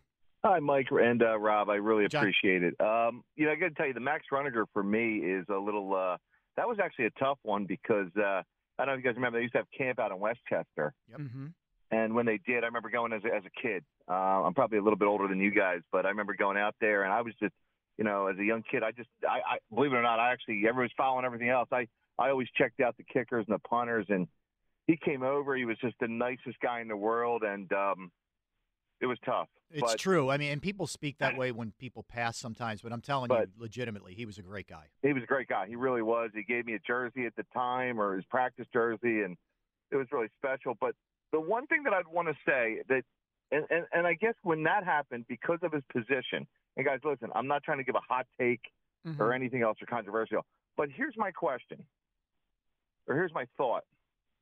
Considering the fact that he played in a collision sport, not even a contact sport, a collision sport, but he wasn't necessarily involved in. Now, granted, punters do get hit from time to time. Here would be my thought. We're we're only they're only looking at guys who have these problems and looking at their you know their brains Right. to get a full reading on this, and I'm not a scientist, but uh, you know, you think about this from an uh, academic or intellectual standpoint. Wouldn't you also have, need to have another, like, study the brains of the guys who don't turn, who don't have these hardships later in life? Mm-hmm. Yeah. like like Yeah. like Ron Jaworski. You bring up him. Like, if you look at those guys that were on that team, if any guy on that team should be exhibiting those signs, it would be Ron Jaworski. I mean, he got absolutely annihilated by Lawrence Taylor. Mm-hmm. Right. You right. no, saying. I, th- I think Yeah, you're no, you're great raising a, a great like great a control point, John. group on this Right. whole study, but Yeah, no, you're right, and and that's something that I think is worthy of of including in the debate. And we can we're actually going to get Dr. David Gelt from Mm-hmm. Cooper Bone and Joint on here in a second uh, to talk about things from a from a analytical kind of perspective in that regard. And I think John raises a good point. Are you studying the brains of those athletes who don't exhibit overt symptoms while they're alive? You know, you would never think a punter would experience this, and and, and you wonder, is this just bad luck of the draw? Any human being could get it. Well, you wonder. Yeah, CTE is caused. People think of it as being caused by, uh, you know, one big wallop or one big hit or a concussion. It's actually just repeated, Cumulative, yeah. cumulative and repeated trauma over time. And Runager played, started playing football when he was seven and played until he was 33. So, and he wasn't just a punter as a high school player or college player. So. Who knows how many hits he took to that to his head? Um, as I mentioned, Dr. David Gelt from Cooper Bone and Joint is with us as he is uh, every other week, and you know Cooper Doc joins us every every Saturday. Uh, hi, Dr. Gelt. How are you? Morning. How you guys doing today? Hi, Doc. We're, we're doing well. Um, I, I'm curious. I'll start there with your thoughts, if you have any, about the discussion around head trauma and football. Uh, as you probably overheard, Max Runager, uh, former Eagles punter, was diagnosed actually five years ago with CTE. Nobody just bothered to notice or ask if he had been uh, diagnosed. Uh, How do you kind of view the whole discussion around head injuries and head trauma in football? Yeah, it's, I mean, it's really uh, how much time do we have today to Yeah, talk about I this? know. Because it's something. And actually, uh, Henri Richard, I think, just came out too. We He did. passed away, the Canadian uh, hockey player that Yes. now was also CTE. So it, it definitely comes out. I think last caller made mention where you know it came out a couple of years ago for the study about when CTE first came out, when the concussion movie came out too. Um, where like 111 out of 112 players were all positive for CTE in NFL, and you know, it's sort of uh skewed a little bit just because it doesn't mean that every single person playing football is going to have CTE. It's just the players that had these symptoms, they donated their their brains to science just because, as you mentioned, CTE you can't diagnose until it's post mortem after after someone dies, and you you know take the sample of the of the brain. So all these people that have had symptoms, you know, before they died, their families they're saying something's going on, so they and they sent their brains to science, and then they had it uh, checked, and they found it the CTE. So it doesn't mean that every single football player is going to have it. again, it is a contact sport and it's collision, and there's lots of cumulative effects of this, you know, subthreshold hits over and over and over again, and that's what really causes CTE is what we're finding.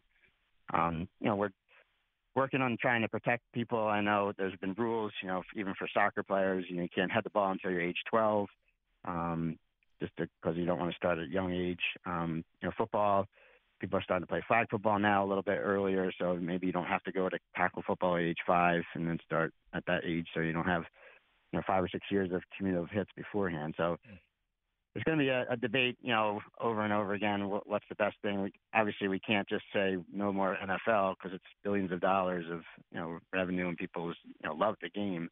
Um, you know, do we have to change it or switch the things around, and maybe some differences, but it's a it's a tough uh, road to or tough line to cross, I would say. Doc, let me ask, and, and I realize, and we appreciate you you sharing your thoughts because it's not you know your expertise necessarily, but um, will we ever get to a? And the answer may be simply no, because you have to get the biopsy from the brain, but where we could diagnose this for people that are still living to maybe help them. Uh, you know, I mean, sometimes it might just be so and so is acting really you know, crazy or whatever, you know, and we, we, we, we don't know what's going on. Is there a way that you think we could get to that point and understand it, maybe treat it while people are still alive? Yeah, I think so. I mean, with, with science and with, with labs and, you know, there, there are some things in the works, you know, initially there's, uh, brain trauma, especially with uh, army and uh, military that uh, uh, you take a blood test and you can find some proteins that are elevated that may be something that be concerning. It's you know it's more for a significant brain trauma, but I think as we uh, learn more science and learn about what exactly this is, I think we're going to have some other testing because right now with concussions and I see a lot of concussions in my office with with sports.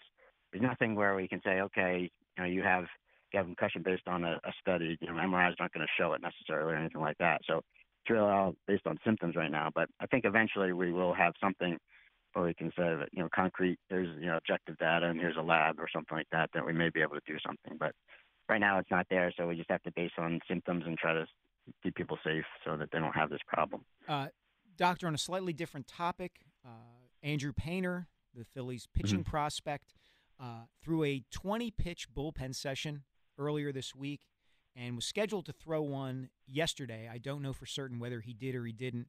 20 pitches the other day, 25 pitches yesterday.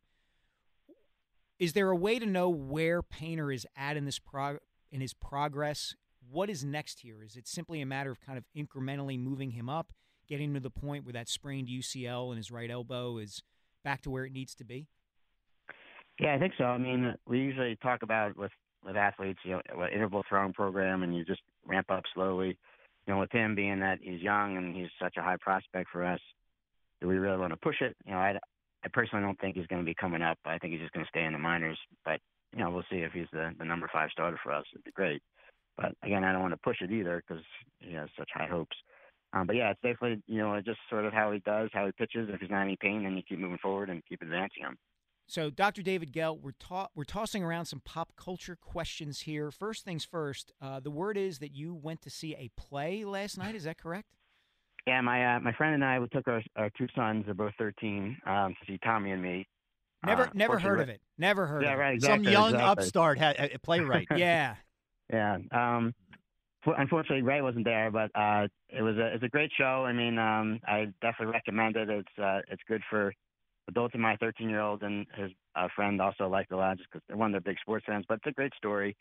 Um, everybody loves the you know the, to see their meet their hero and you know the fact that he established a relationship with them and and had a, a good friendship is you know it's a great story. And I'm hoping you know eventually who knows it could become a uh, either a Broadway show or even a movie, and we'll see what happens. If Ray will become a uh, movie uh, movie uh, producer as well. Something like that. Yeah. Of course, Yeah. Tommy and me, Ray Didinger's play about his relationship with Tommy McDonald is playing at the Bucks County Playhouse in New Hope. Go check it out if you haven't Yeah, last week- already. last weekend. Yeah, and um, and Dr. Gelt, the last thing, Rob and I are kicking around actors, actresses, directors, recording artists who y- y- you gotta you gotta see their watch movie. for you. Must watch, must Yeah. listen. Is Yeah. there? Do you have one or two? Uh, I do. I mean, he's he's up in age now, so he's not doing as many movies. Uh, but I always like, and I think you may have mentioned before, Shawshank Redemption. You know, Morgan Freeman's always one that I always Mm, like to one. see, and you know, it's not something if I obviously everybody who, who sees that show on or that movie on TV, you have to stop and watch it. Good Um, man. So I'd say Good man. One of, one of them is one of them. Awesome. Dr. David Gelt, thank you so much for your time. As always, we appreciate it. All right, guys, have a good weekend. All right. Call Happy there. Father's You Day too. too. You too. We covered a lot of topics with Dr. Gelt. Good there. call with Morgan Freeman there. Yeah, that's, uh, you know, eh, I'm I'm not a humongous fan of narration Mhm. in movies, but the, the two of the big ones where it works is The Shawshank Redemption and of course Goodfellas Oh, with Ray Liotta. I mean, it just it's it's amazing. Let's get in one call before we hit the break here. Dominic in Cherry Hill uh, has some thoughts on the Sixers and Flyers. Hey, Dominic, what's up? Hey guys, how's it going? Good. Good talking to you guys. Um, so I mean, with the Sixers, uh, I really think right now, when it comes down to it, like Harden for two years, just I can't, I can't do it with Harden. Like I'm, I'm out on Harden. Better hope it's two years with, Yeah. with Daryl Morey pulling the trigger. Exactly. And so then, and I don't want Beal, and I've been going through these options. Why don't I know this sounds nuts, but like, why don't we trade Embiid and just restart this thing, man? Like, get the picks back, you know, and and kind of just surround people with Ma- build around Maxey. I mean, I the, the the mentality of Maxey has the potential to be a leader. I'm not saying he could be a, a fantastic player. I'm not saying he's going to reach Embiid's level, but I do think the leadership thing is starting to take its toll. And Embiid right now, it just seems like he comes up short in those areas. And at that point, when you see someone like Hurts and Embiid, character-wise, what a difference. And it, it's just I don't I don't have faith in him anymore, and it stinks to say that. So Here- I just here's wanted the to bring th- that up. Yeah, here's the thing, Dominic, and, and thanks very Thanks, much for Dom. the call. We got to hit hit the break. I don't think you're trading Joel Embiid. You get a talent like that, you try to wring every drop out of him. I'm not I'm not opposed to the idea of sending James Harden on his way, but I'm not trading Joel Embiid. I haven't written Embiid off. I am skeptical. This is a big year for him. Yeah. Uh, but I haven't. Written. And the other thing is, it's a business. And if you trade away Joel Embiid, those sellouts you have every single night Oh, yeah. are going to start going bye bye. And and don't think for a second that that doesn't come into the thought process. yeah, when and, you're and discussing. look, this. I love Tyrese Maxey too, but he hasn't shown he's a centerpiece player. and he has limitations, and I love him too. But you know, he's a he's a smaller two guard, and that presents problems because you need a one that's big and that can defend because he doesn't defend either. Yeah. Coming up after the break, Scott Lauber from the Inquirer, our Phillies beat reporter, will join us from Oakland to talk about the hottest team in baseball, and we'll continue to take your calls at 215 592 9494. Rob Ellis, Mike Sielski, WIP. One of three home runs the Phillies hit last night in Oakland, in part leading to that 6 1 win, and certainly Taijuan Walker, great on the hill for the Phillies. Joining us right now from Oakland, from Northern California, does an amazing job covering the Phils uh, for the Inquirer. Uh, you can check him out on Twitter at Scott Lauber. That would be the one and only Scott Lauber. Scott, welcome to the show. Good morning in in, uh, in Northern California. How are you, Scott? Yeah, I'm doing well. Good morning, guys. Scott, look, a Or lot to talk about, right? 11 of 13 here. Now two games over 500. They're, you know, going for I think what is it? Their fifth straight series win if they could win today or tomorrow. If you had to pinpoint one reason they've gotten on this run, what would it be, Scott? Uh, so for me, it's the starting rotation, and um, JT Realmuto agrees with me. We talked about it after the game last night, and uh, he put it about as about as plain as you can. He said, um, "You know, we've built a lineup that that can score runs, and uh, I think that there was." We may have gotten distracted for a little while because Kyle Schwarber was hitting 170 into June, and Trea Turner hadn't clicked yet and was been had been disappointing. But I'm like, I think we all expected that the lineup would come around, the offense would produce runs. But admit it, like go back two weeks, and you know when Taijuan Walker was kind of melting down in that game in New York, and when Ranger Suarez was struggling to come back uh, after missing the first couple of months of the season. And you kind of had to wonder a little bit, right, about the rotation. They already don't have a number five starter. What were they getting in the middle of the rotation? Not a whole lot. Aaron Nola's been inconsistent. So starting pitching, I think, was really the reason why they had not clicked. They had not run off, you know, 11 out of 13 as they as they are now, or whatever it is. And uh, and, and the last two weeks has been much the opposite. Like Taijuan Walker's had three good starts in a row. Suarez has had four good starts in a row. Zack Wheeler's kind of gotten better as things have gone on. So, um, you know, that to me is the biggest reason. And, and, and Realmuto was sort of saying the same thing last night when I asked him that very same question, like, put your finger on why this is happening. And he said, look, we know we've got an offense that's going to score runs, but the way we're built, you know, we're built with a rotation full of experienced guys with track records, and when they get on a roll at the same time, that's when you can rip off 11 out of 13 or something like that. So I think that is the overriding reason why they've they've gotten hot, gotten back over 500, and are looking more like the team that everyone thought they were. Scott, you wrote today and have talked about before about the fact that Walker basically got himself into better shape or changed his conditioning regimen, and that's a big part of the reason why he has pitched better of late. How did he know to do that? That did something come up uh, from a pitching coach, from a trainer? How did he know that okay, I've got to shift what I'm doing between starts and things will get better? Yeah, it's a great question, Mike. So he's been he was kind of an enigma uh, the first couple of months because he wasn't hurt, and he kept saying, "I'm not hurt." And it would have almost been better if he was, because that would have explained why he was pitching the way he was, the why um, it just wasn't coming together for him.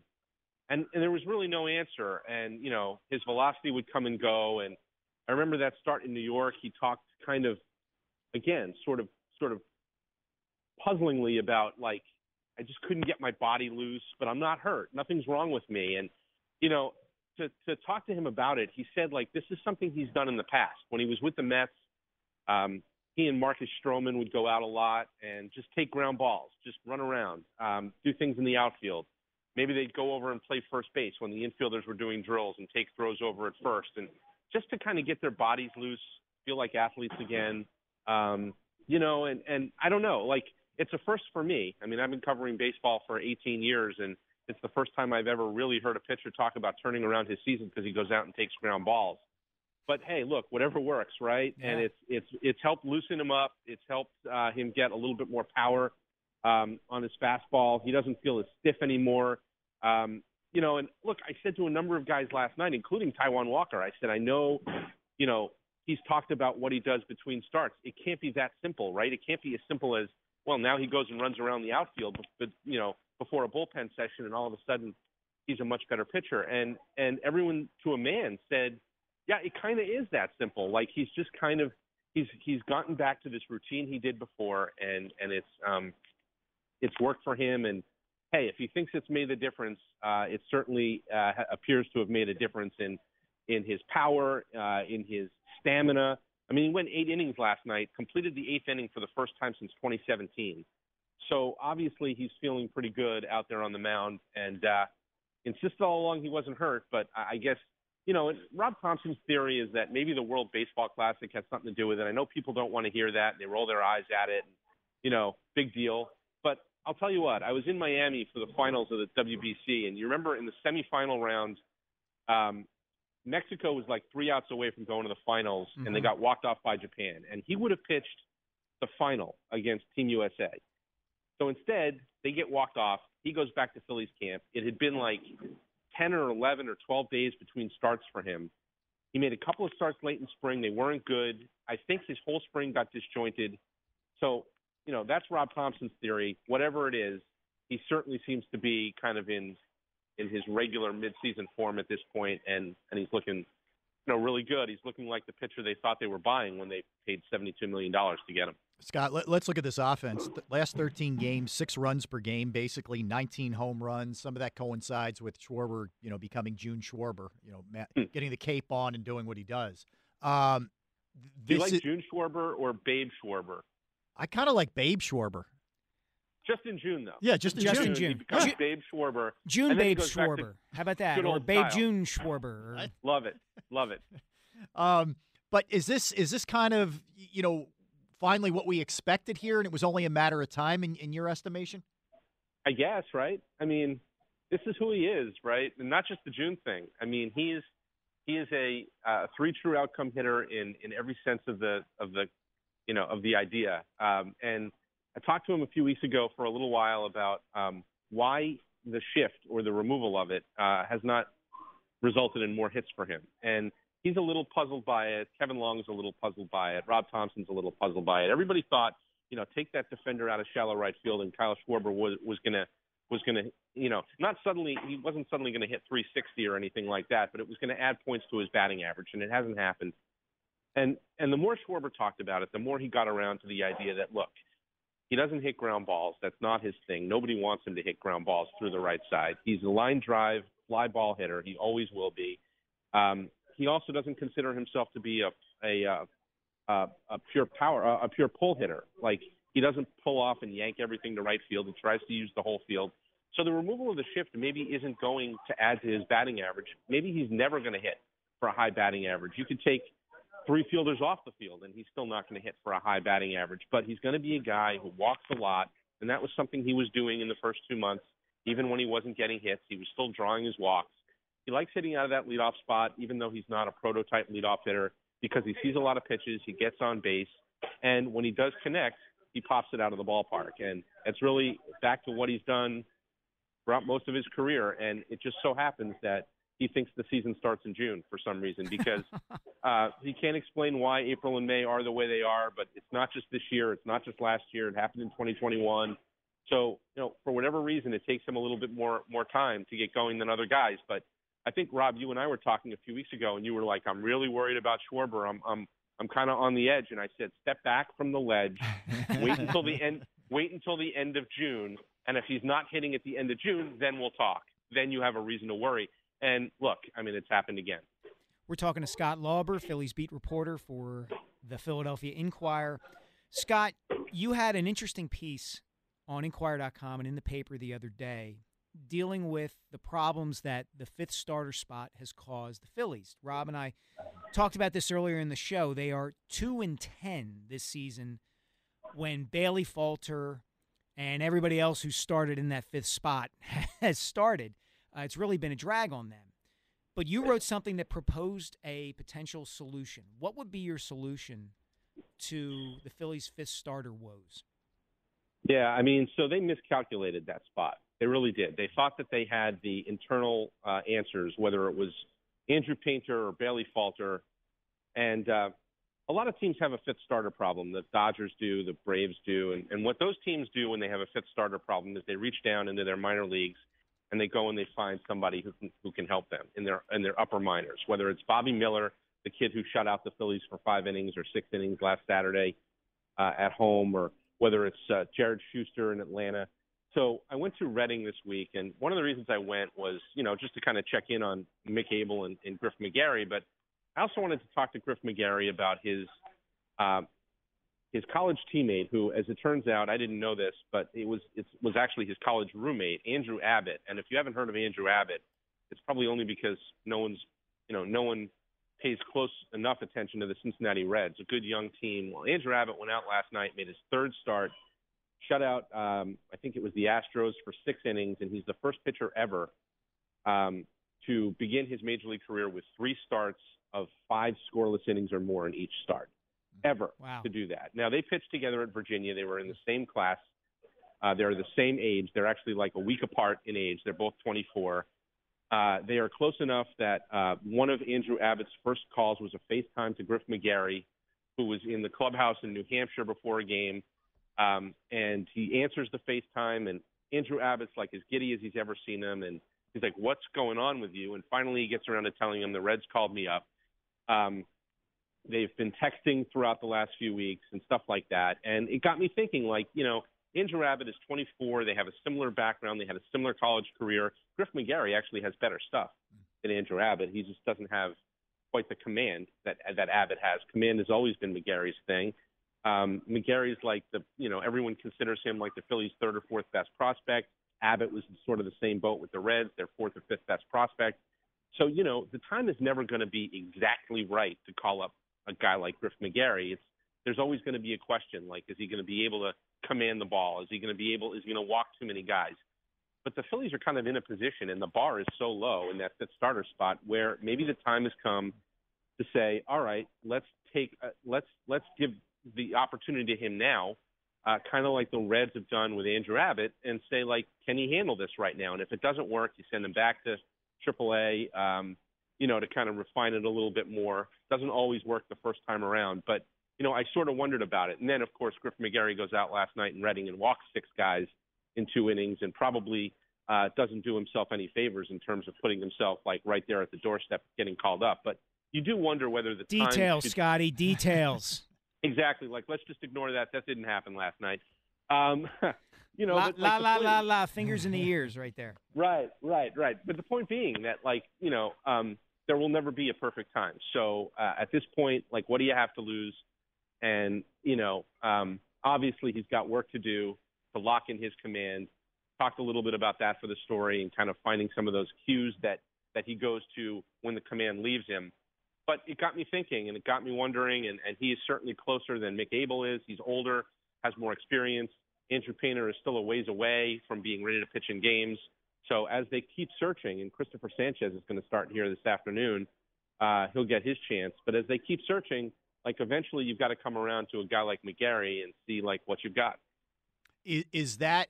It would appear that that would probably be a better option, at least right now, than trying to make a trade, Scott. Right? I mean, it. it Dombrowski said that the asking price right now is so insane, and Mike and I discussed this a little bit earlier. With the additional wild card, there's more teams that think they're in it. Therefore, the Yeah. asking price is higher. Is is that sort of the way they're looking at it? You think? Well, I mean, yeah. I mean, so it's the middle of June and six weeks or six and a half weeks until the deadline. You're Not going to see a whole lot of deals go down right now. But I also don't see the market changing. Um, it is a crazy market right now in general, really crazy for starting pitching. Blame the 2022 Phillies, honestly, because a lot of teams right now that are kind of hovering around the wild card look at the 2022 Phillies and say, look at what they did, right? They got in with 87 wins. They clinched in game 160 uh, and they made a run all the way to the World Series. Why can't that be us? And so a lot of teams are not willing to give up the ghost of, of that, to give up chasing that because they're close enough to the wild card. The third wild card brings more teams in, and while it may have made the pennant races more competitive down the stretch, it might also make the trade deadline a bit of a dud this year, unless teams are going to get desperate and they're going to give up something big to get a a, a mid-range or back-end starting pitcher. So you know, I suspect maybe like Lucas Giolito will be uh, there um, uh, late in this, you know, late uh, closer to the deadline, or you know, Michael Lorenzen or somebody like that who could come in and kind of help you in the way that Noah Syndergaard helped them last year. But even then, right, they gave up Mickey Moniak to get Noah Syndergaard. Like, who's who's this year's version of that deal? So, um, yeah, I think they're going to exhaust all possibilities that they have. So first it's Sanchez and you know, maybe it'll be McGarry if Sanchez isn't the answer. And then, you know, maybe maybe it's maybe six weeks from now Andrew Painter's closer and they think he can help them. But um, the bottom line is uh, they're going to do everything they can to not have to give up the farm, so to speak, to make a deal for a mid-range starter who can who can help get them in the playoffs. And then maybe doesn't even pitch when you get there, but you need the guy to help you get there. And that fifth starter spot's been a, a real a real problem for them. Scotty, thank you so much, man. Listen, we're, we're kicking around uh, a question not related to sports. If there's Yeah. an actor, director, or recording artist who just is must listen, must view for you, I have an idea of who yours is, knowing you as long as I have. But who is it for you? So it's got to be wait. So it's got to be an actor, actor, director. Or recording artist. But I think yours is a artist. little off the beaten path. Oh, okay. Go ahead. Well, who would, I mean, my who would it be for you? so I will I will do anything to go see Billy Joel. Um, he's my he's my go-to recording artist. Maybe I'm dating myself a little, but um, look, his run at Madison Square Garden's coming to an end. I got to get to see him one more time there. So that's probably my musical answer. Uh, and I am a sucker for anything that Aaron Sorkin writes That- that on was the one. television. So I will watch. He could write whatever uh, uh, about whatever and whenever, and I will definitely tune in. That was that was the one I Good thought he was going to say. Good job. Yeah, you All right. you, you You were bet. slightly off with your Billy Joel, your timing. Uh, he, he's you know He just finished up. yes. No, I thought he finishes the middle of next year. Well, yes, I meant here, but Yeah, yeah, yeah, yeah. You, you are correct. Oh yeah, yeah, yeah. Ma- Madison Square Garden, yeah, in New York. So yep. you yep, yep. Yeah, well, we're I- a it's Philadelphia radio that I- station, Scott. Okay, I I, don't know know. if you're aware It- of this. I know it's killing me that I couldn't be there this weekend to see him play. Right? He was it was with Stevie Nicks. So Yep. yeah, Yep. yeah. I'll, I'll I'll catch him somewhere else. Scotty, thanks, Scott. man. All right, anytime, guys. Mike, I don't know about you, but I, if my Facebook feed is any uh, barometer, hmm every friend I know was at Billy Joel Stevie Nicks. Yeah, look, I think everybody from age probably Except me. 41 to 71 in the greater Philadelphia area probably explored the possibility of going to those concerts and probably went there. Yes. So that's this sweet spot for, That for is, people right. of a certain generation. are- that's that's all we've been doing is talking today about people who were great in the '80s. It's I Michael know. J. Fox, Billy Joel. We need to move on. We're stuck in the past. We are, man. dare we get We off are. my lawn? No- nothing's as good as now as it was in 1985 when Billy that's what we- Ocean was on MTV and Caribbean Queen. You know, Michael J. Fox was on NBC. Dan Wilson, you don't even know you're so young. He's I was negative 12. Oh my God! Go away. Don't do that. Not now, pal. I'll stop this car right now. Turn it right around. That's well, we're not going now.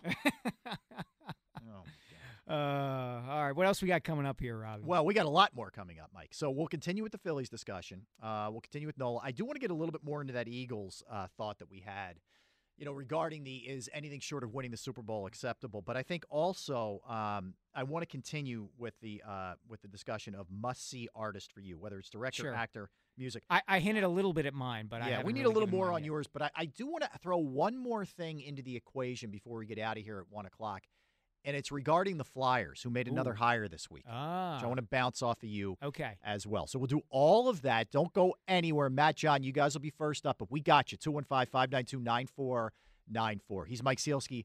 I'm Rob Ellison for Glenn. WIP Sports Time is 1224.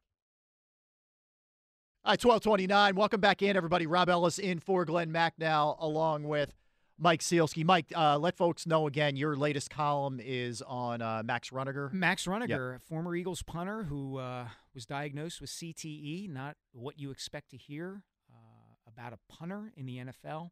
Uh, but I spoke to Max's son Colby, who is kind of spreading the word about the, how his father died, and uh, it was um, it was kind of enlightening. Okay. And and you know, please check it out on Inquirer.com. Great, man. Great. Uh, all right. Uh, I want to get to the callers in a second, but I want to bounce this off you. The Flyers made another hire this week, and they hired John LeClair Mhm. to come in, and he's essentially going to work in conjunction. Um, i i at least it seems like with with Jonesy and the, Yeah. the front office and talent evaluation, and uh, Danny Briere and Patrick Sharp, who is now involved as well, who is also a former Flyer.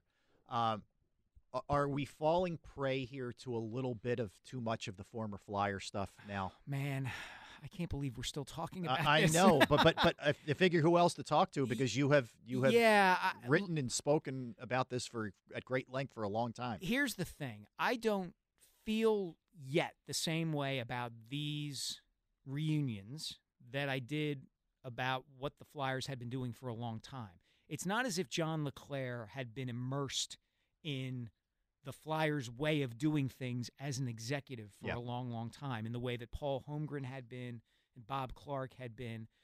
The bigger issue to me was that the regime that bridged the pre salary cap era of the NHL and the new era of the NHL never figured out how to adjust. Mm-hmm. And then Hext- Ron Hextall came in, and in the macro, he had a good idea about collecting prospects. But in the micro, he didn't draft particularly well, and he ticked off everybody in the organization. Yeah. So I'm willing to give Danny Briere and Keith Jones time to show that this isn't just a new version of the old boys club. Okay. I, I like the, the trade that they made with Provorov. I do thought- too. Thought they got a pretty good haul for him. There's more on the way. They're going to move Kevin Hayes. They may move Carter Hart. Uh, so I'm going to judge them on that before I stand back and say they're just hiring old Flyers and it's all the same as it's ever been. Okay, let's go to Matt in LA. That's my old I- I- person voice. Is that what that was? That was my Grandpa Simpson old person voice. It had a little Grandpa Simpson. Let's Little go to. Matt in LA. Matt, you're on 94 WIP. Hey, Matt. Hey guys, how you doing? Um, we're talking. Let's talk a little bit about the belief in the Phillies. Um, I think they're passing a couple tests, at least for me. I, yeah, as you said, I live out here in LA, and after they beat the Dodgers, I treated myself by hopping on a plane and catching the last two games of that Diamondback series Oh, nice. because I had that irrational exuberance about the Phillies. And um, what I wanted to say about that though is when I saw the last game I was going to was going to be pitched by Aaron Nola, I kind of went ugh because I'll be honest, his record at four and four is a microcosm of what I think of Aaron Nola. And and, and as much as we talk about the fifth starter, to me a fifth starter should be 50-50 if you're going to win, even in a bullpen game. The problem is Aaron Nola is 50-50 if you're going to win. And I think that's um it's a huge issue. It almost feels like the Embiid conundrum where you're going to have to give this guy or even the Harden one, this guy a lot of money um, because you don't want to lose a pitcher of that caliber, but you don't want to overpay for him. And you guys, WIP had a great poll this week, which was in order, who do you have more confidence in? And it was Wheeler, Suarez, and Nola. And Nola is an easy third, I think, for any of us. Mm-hmm. And um, I think that's going to be the real story about the rest of the season. I know he did great going into the end of the year, but look in the last few games of the playoffs, he's he's just a guy. I, I, I compare him to that kid in class who what this umpire thing who's always like raising their hand like well did you mean this or or can we change this on the test or you didn't put this in the syllab i mean Could you spell it? or Ra- yeah yeah where ranger goes out and literally looks like the mo- he's like i don't care oh, is the pitch Yeah. clock 12 seconds fine i'll do it Yeah. And um I, I to me Okay. guys i think that's the big test here Yeah, my fair points, man, and thank you for the call. I'm glad- Yeah. glad you got to see a couple wins there. That, that that's good if you flew to Arizona. Mike, I, I think it's unfair to go quite that far of just like I'm not lumping him in with with Harden. I, I'm not doing that because he wins the game in Houston to get you in. Yep. Right. He deals in St. Louis. Yep. He was really good in the Braves, and now I know the wheels started coming off Yes. after that. I get it. I'm not. I'm acknowledging that as well. Um, but he, I think he makes a really good point in that there's so few starters out there that are quality. Mm-hmm. Can you afford to let him walk? I'm not sure you can. I'm really not sure you can because the guy takes the ball Yeah. every fifth day, every single year. He leads the league in innings this year. Uh, He did last year. He he he threw 205 innings last year. Look, he's not quite what I think people thought he was going to be. And some of this comes down to simply expectations that people around here have for him. The other aspect of it too is it's this quirk of his that he looks great for four innings and then mushroom cloud in the fifth, and then he might get through the 6th Mhm.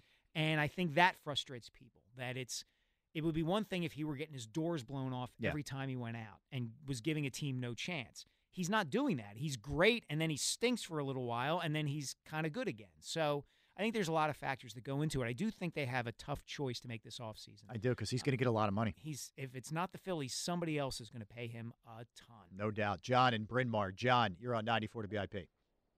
Hey, how you doing, guys? What's up, John? Hi, John. Hey, uh, Mike, you remember I called uh, last week and told you the Phils turned it around and they were going to sweep the Dodgers? I, I do that. I do remember that, John. You were clairvoyant. Yes, very. Well, they didn't sweep the Dodgers, but they're playing really well. And um, I went, I took my family down to the game. Unfortunately, I took the wrong game. Ah, I you went to the Saturday. the Saturday nine nothing Okay. game. Okay. Yeah, and it was hot. And and let me tell you something. So so we were sitting in right field. So I was behind.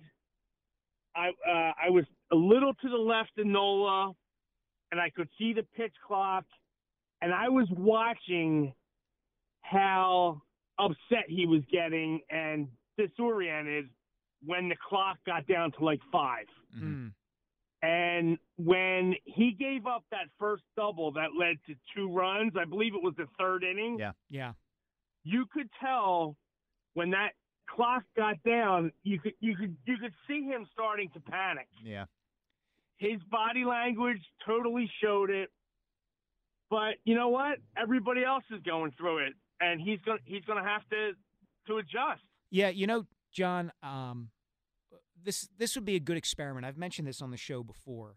And I want to say one thing. Don't don't hang up. I want to say one I'm more hanging up. No, no, no, no. I'm kidding. It Just, I would say this: it, it would be a good bit of research and experimentation to find out which teams had the had pitchers who worked faster than any other pitchers in the league, and how they have adjusted from last season to this season in the pitch clock. Uh, because Aaron Nola was a slow worker. He was 30 seconds more deliberate with a runner on base than he was without Uh, anybody. yeah, somebody needs to crunch the numbers on that to see if there's any correlation between, you know, pitchers who got better or are still great based on how quickly they work last season to this season. All right, John, get your last point in, please. Yeah. uh, Uh, so two two points. They are going to win every series from now on. Whoa, And every point- one. Every series they're going to win from now. on. And the other thing that I wanted to say, when they are having fun, and this is how it started last year. When they turned it around last year, they were having fun and they were winning games late, and the camera was panning into the dugout, and everybody was having fun and slapping the fence. And, and, and this is the same exact thing that happened last year with them, and they're doing it now. Yes, and, And, they- when you have fun, you're less stressed. You're not thinking as much, and you're just doing things naturally, and this is why they are going to win the division. Well, the, the, There you go, John. The, Thanks, question bud. is whether the fun comes first or the winning, John. That's the thing.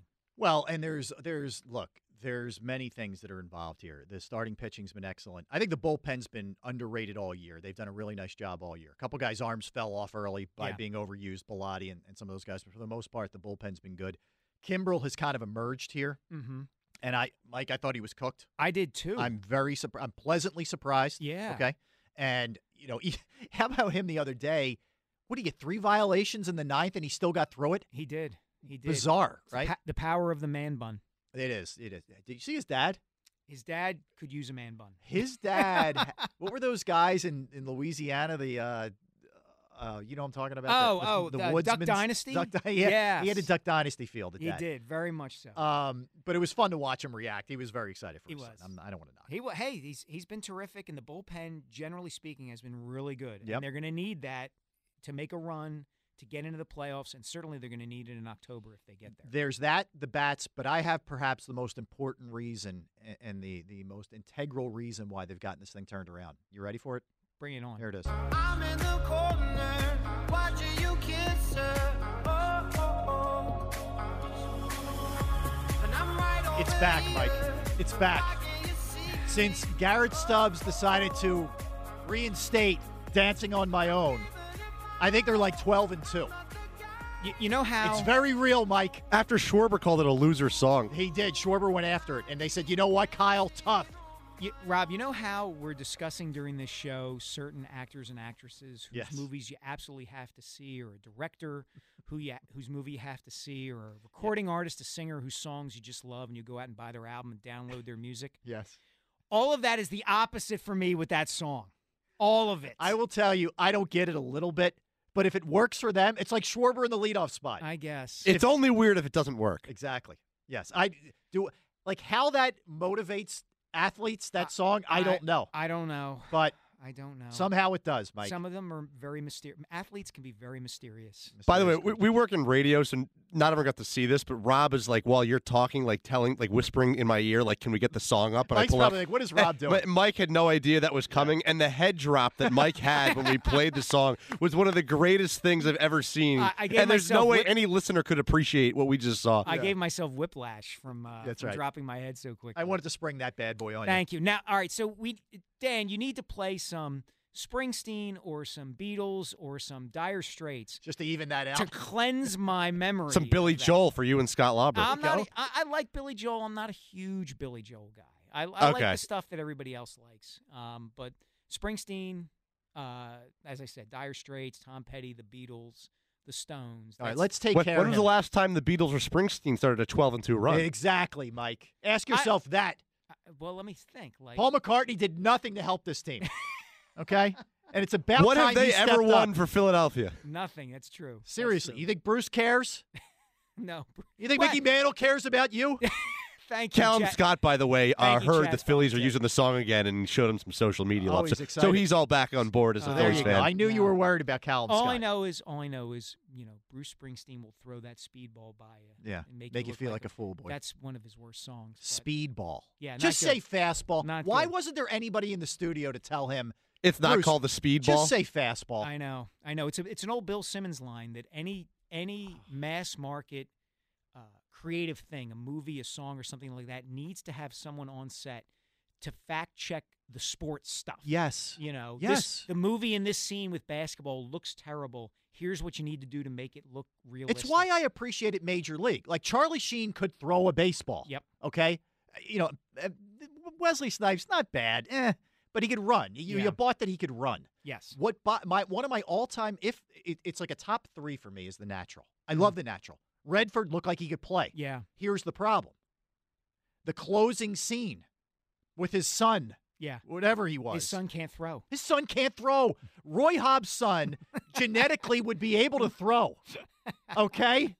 I mean, come on. Glenn Close could have thrown better than the son. Well, maybe Glenn Close was not Athletic. you know, athletic enough to. What annoys you more, inconsistencies in like sports or inconsistencies when it comes to like the city? Remember, like Rocky the musical called it the South Side of Philly. Yeah, and like clearly no one from Philadelphia was in the room. Yeah, what are we doing? Anyone I- would I have think- stopped that. I think sports bothers me more because sports is more accessible. You really have to do some digging if Yeah. you're unfamiliar with Philadelphia to know what certain regions are called. So there right? should be someone Yeah. from Philadelphia in the room. Yeah, Exactly. Yes, but it's harder to pin those down than it is to find a group of actors who can shoot a jump shot or throw a baseball, uh, something like that. Like Seems like a Jimmy simpler fix. Chitwood had good form. Right, right. Like a league of their own. the- Part of the reason a league of their own is a great sports movie is because all, you know Geena Davis Yeah. and Madonna and Lori Petty look like they played softball Yeah. or baseball. Excuse me. They were Baseball. athletic. They were athletic looking. Yes, So, agreed. you know. Agreed. All right. I I don't usually rip the natural, but I had to rip it. Yeah, I there- mean, I didn't want to. There's that. I get it. I get All it. It's right. one of my favorites too. But yeah, the kid at the end. Come on, man. No, he throws like my nine year old. And he had a glove. He clearly played. Yeah. You know, the, the, the- he left it at the apartment. Maybe when, it when was some Roy like- Hobbs went over to visit. You know, the son of uh, some executive wanted to be in the movie, and they just threw him in there at the end. Yeah, I, I think so. All right. We, did we get too deep into that? Rod, Just in- a bit. Let me get Rod in here. Rod in Birdsboro. Rod, you're on 94 WIP. Hey, Rod. Hey, how you doing? Good, good interview with that. Um, I'm sorry, what's the journalist's Scott name? Lauber. Scott. Yes. Yeah, I, I want to bring up two names that uh, that I'd like to pass for the Phillies to go to. Go ahead. Um, Marty Bystrom and Darren Ruff. Marty Bystrom, I think, was like a September call up during their 80 World. Series year. Yes, he was. And went five and zero. Yeah. And and before that, Darren Ruff, I Well, no, he a- was called after that. Double A. Yeah. He was calling up. He was called up from Double A. Like like he didn't even make it to Triple A. He went right to the major leagues. Yeah, look, I, I think there is something to be said for giving a guy a shot in a big spot. You don't do it all the time. You don't have to count on them or anything like that. We we saw what happened at the beginning of this season where they went in kind of saying to themselves, "Hey, Andrew Painter is going to be our fifth starter, and Yeah. we're just going to roll with it."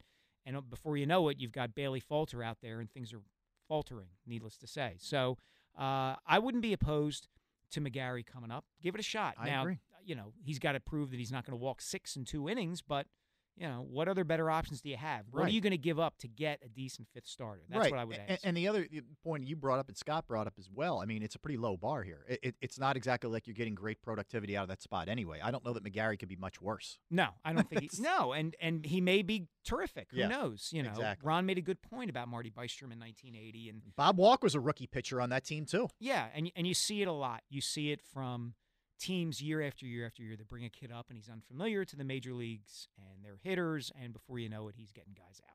All right, we'll come back. Uh, we'll put a bow on this bad boy. We'll get to as many calls as we can get to before 1 o'clock.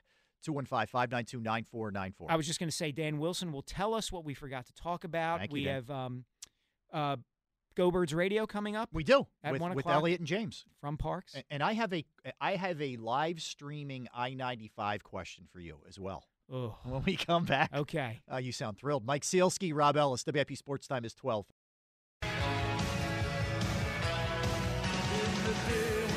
See now, see here's where you're making a mistake, Dan Wilson.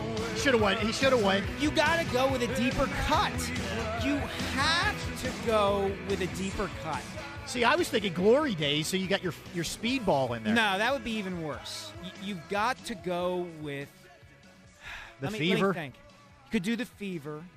You could do. I mean, if you're going to do Born to Run, you go with maybe meeting across the river or back streets. Poor Dan.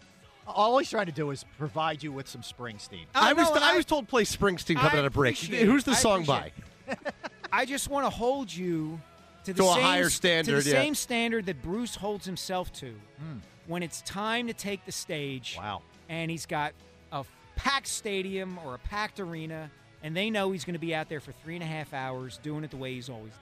Well, he doesn't have to pick which song when he does concerts that long. He just play every song he's ever written. Not true. If he played every song he ever He'd wrote, be there we'd be there 24 weeks. hours. He'd Yeah. be there weeks. Yes. So I guess he's got to narrow it down from what, like thousands to To hundreds. to hundreds. Yeah, yes. to hundreds. All right. Yeah. So I had a question before we get to what we what we uh, missed. Yeah. What we forgot to talk about. Yes. Um, they are live. st- PennDOT, I guess, the state is is live streaming the rebuilding of I ninety five. Yes. This has become a whole thing. I know Yeah, because it's, it's it- a whole thing. It, it is Philly, therefore it's a whole thing. Yes. So, A, Have you watched it all? Have you streamed it all? I have not. I streamed Thursday because it was one of my topics on my show Thursday night. Okay. you have a big watch party for it. You, get, you bring was- you bring it the was friends huge. over for it. Yeah, yeah, It, yeah. it was like boxing back in the day with pay per view. Yeah, had a whole right. gang of people come over. Uh, yeah, we were tailgating. It was a whole thing. So I'll ask both of you guys. Mm-hmm. Mike, I'll start with you on this one. If you could live stream any day to day sort of what you would normally think is like mundane, what would it be? I would live stream a Philadelphia deli slash sandwich shop. Okay. I think that would be great. The one, the kind where the right around lunchtime? Yeah, the owners are are behind the counter and they're making the sandwiches. Kind of a riff on that whole uh, Sebastian Maniscalco stand up Yes. that he does about. I'm just gonna cut your meat and Yeah, you're gonna yeah, eat it. yeah, like that. That would be 53, hilarious. you're up. Yeah, that would be hilarious. Okay, I like would, that. I would watch that. Dan? I want a day to day. So I interned with him at his radio station in Levittown a few years ago. I want a day to day Merrill cam, just like everything he does. Like, because that guy talks in one voice, it's his broadcasting voice. Like, I'm gonna have a sandwich for lunch, and I just, I just want 24 seven Merrill. That's so, great. That's great. You know, you know what Merrill does before on the morning of every Eagles game when he's home. His wife Cindy makes him breakfast. Usually makes him pancakes, and he takes a bath, and then that's kind of how he relaxes to get himself ready to call an Eagles game. Mm-hmm. Oh, I don't need to see the Yeah, bath. you don't the want breakfast that I'll take. You- Yeah, I- we don't need that streamed. No, absolutely not. they're gonna be Absolutely they're gonna be intermissions, But- but, I want the pancake breakfast. Well, I I'll, I'll take gonna- that. I Yeah. just the moment where he goes, Cindy, I'm. It's time for my pancakes now. Like that would be great. I would. I want would I want to see. pregame Merrill. Yeah. Yeah.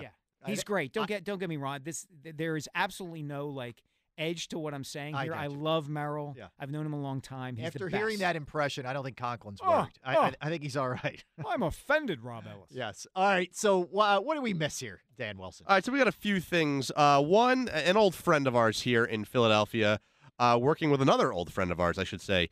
Did we all see who Carson Wentz is now working out with? Jon Gruden. John baby. Gruden, who also was working with Derek Carr this offseason. Like, he's had an interesting couple of months here. You know what I got a kick out of the whole.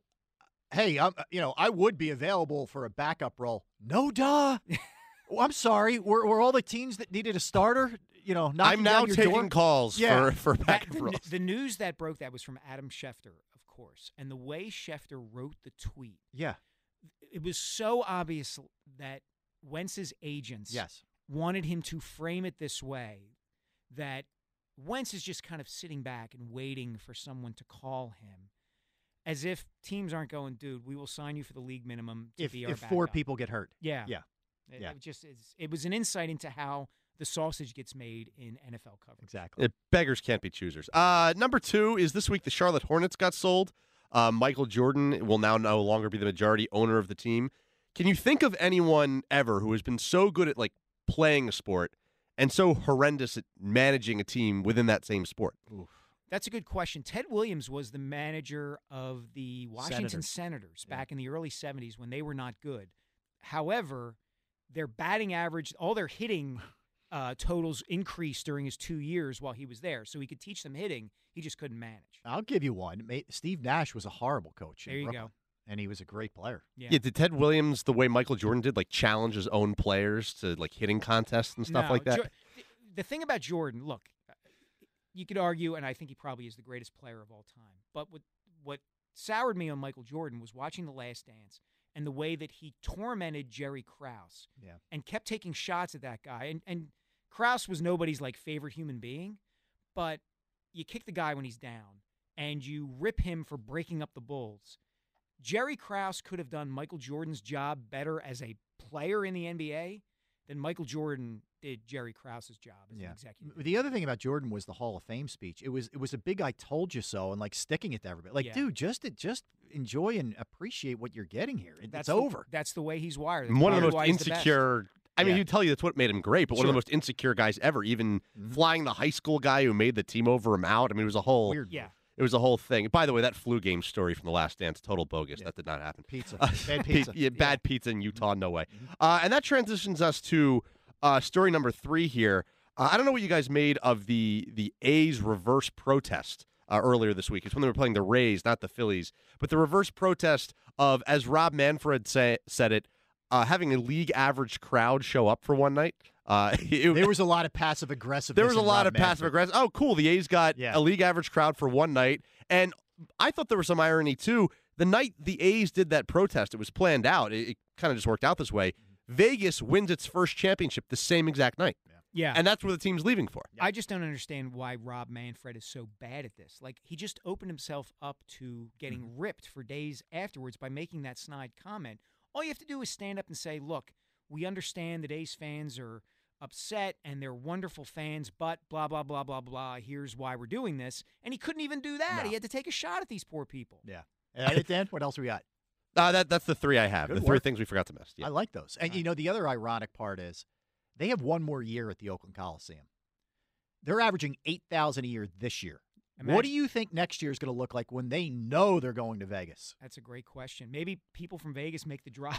and But start by the way, have we seen where are they going to play? Because that stadium's not going to be ready for eh, 25. Yeah, I don't know where they're going to put them for for. A Like couple of Oakland's not going to want to No, keep it's them. not gonna You be remember when the Chargers left San Diego? They're supposed to play in a like soccer stadium. UNLV stadium or They're going to be playing in a Yeah. minor league stadium. They're going to be playing inside the biggest suite in the Bellagio. Yes. All the games will be indoors. Indoor games, They're yeah. gonna Like get they're going to get the Rain Man suite, baby. I like it. and they will play all their home games. Which means this is the Phillies' final ever trip to the Coliseum. Yeah, Judge Wapner will be there. There you go. Yeah. All right. Yeah. Uh, Dan Wilson, great job producing the program. Mike, fun, man. Fun hanging out. Always fun, Rob. Al- Thanks. Always appreciate it, my friend. All right, don't go anywhere. We have Go Birds with James Seltzer and Elliot Shorr-Parks. I'll be back with you guys tomorrow at 1 o'clock with Al Morganti. Everybody, have a great rest of your Saturday. Have a great Father's Day weekend, and we'll talk to you soon.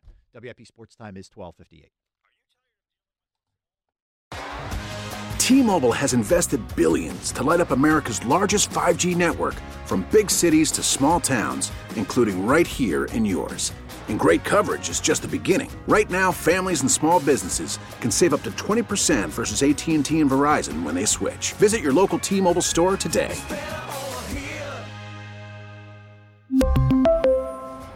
Plan savings with three lines of T Mobile Essentials versus comparable available plans. Plan features and taxes and fees may vary. We get it. Attention spans just aren't what they used to be heads in social media and eyes on Netflix. But what do people do with their ears? Well, for one, they're listening to audio. Americans spend 4.4 hours with audio every day. Oh, and you want the proof? Well, you just sat through this ad that's now approaching 30 seconds. What could you say to a potential customer in 30 seconds? Let Odyssey put together a media plan tailor made for your unique marketing needs. Advertise with Odyssey. Visit ads.odyssey.com.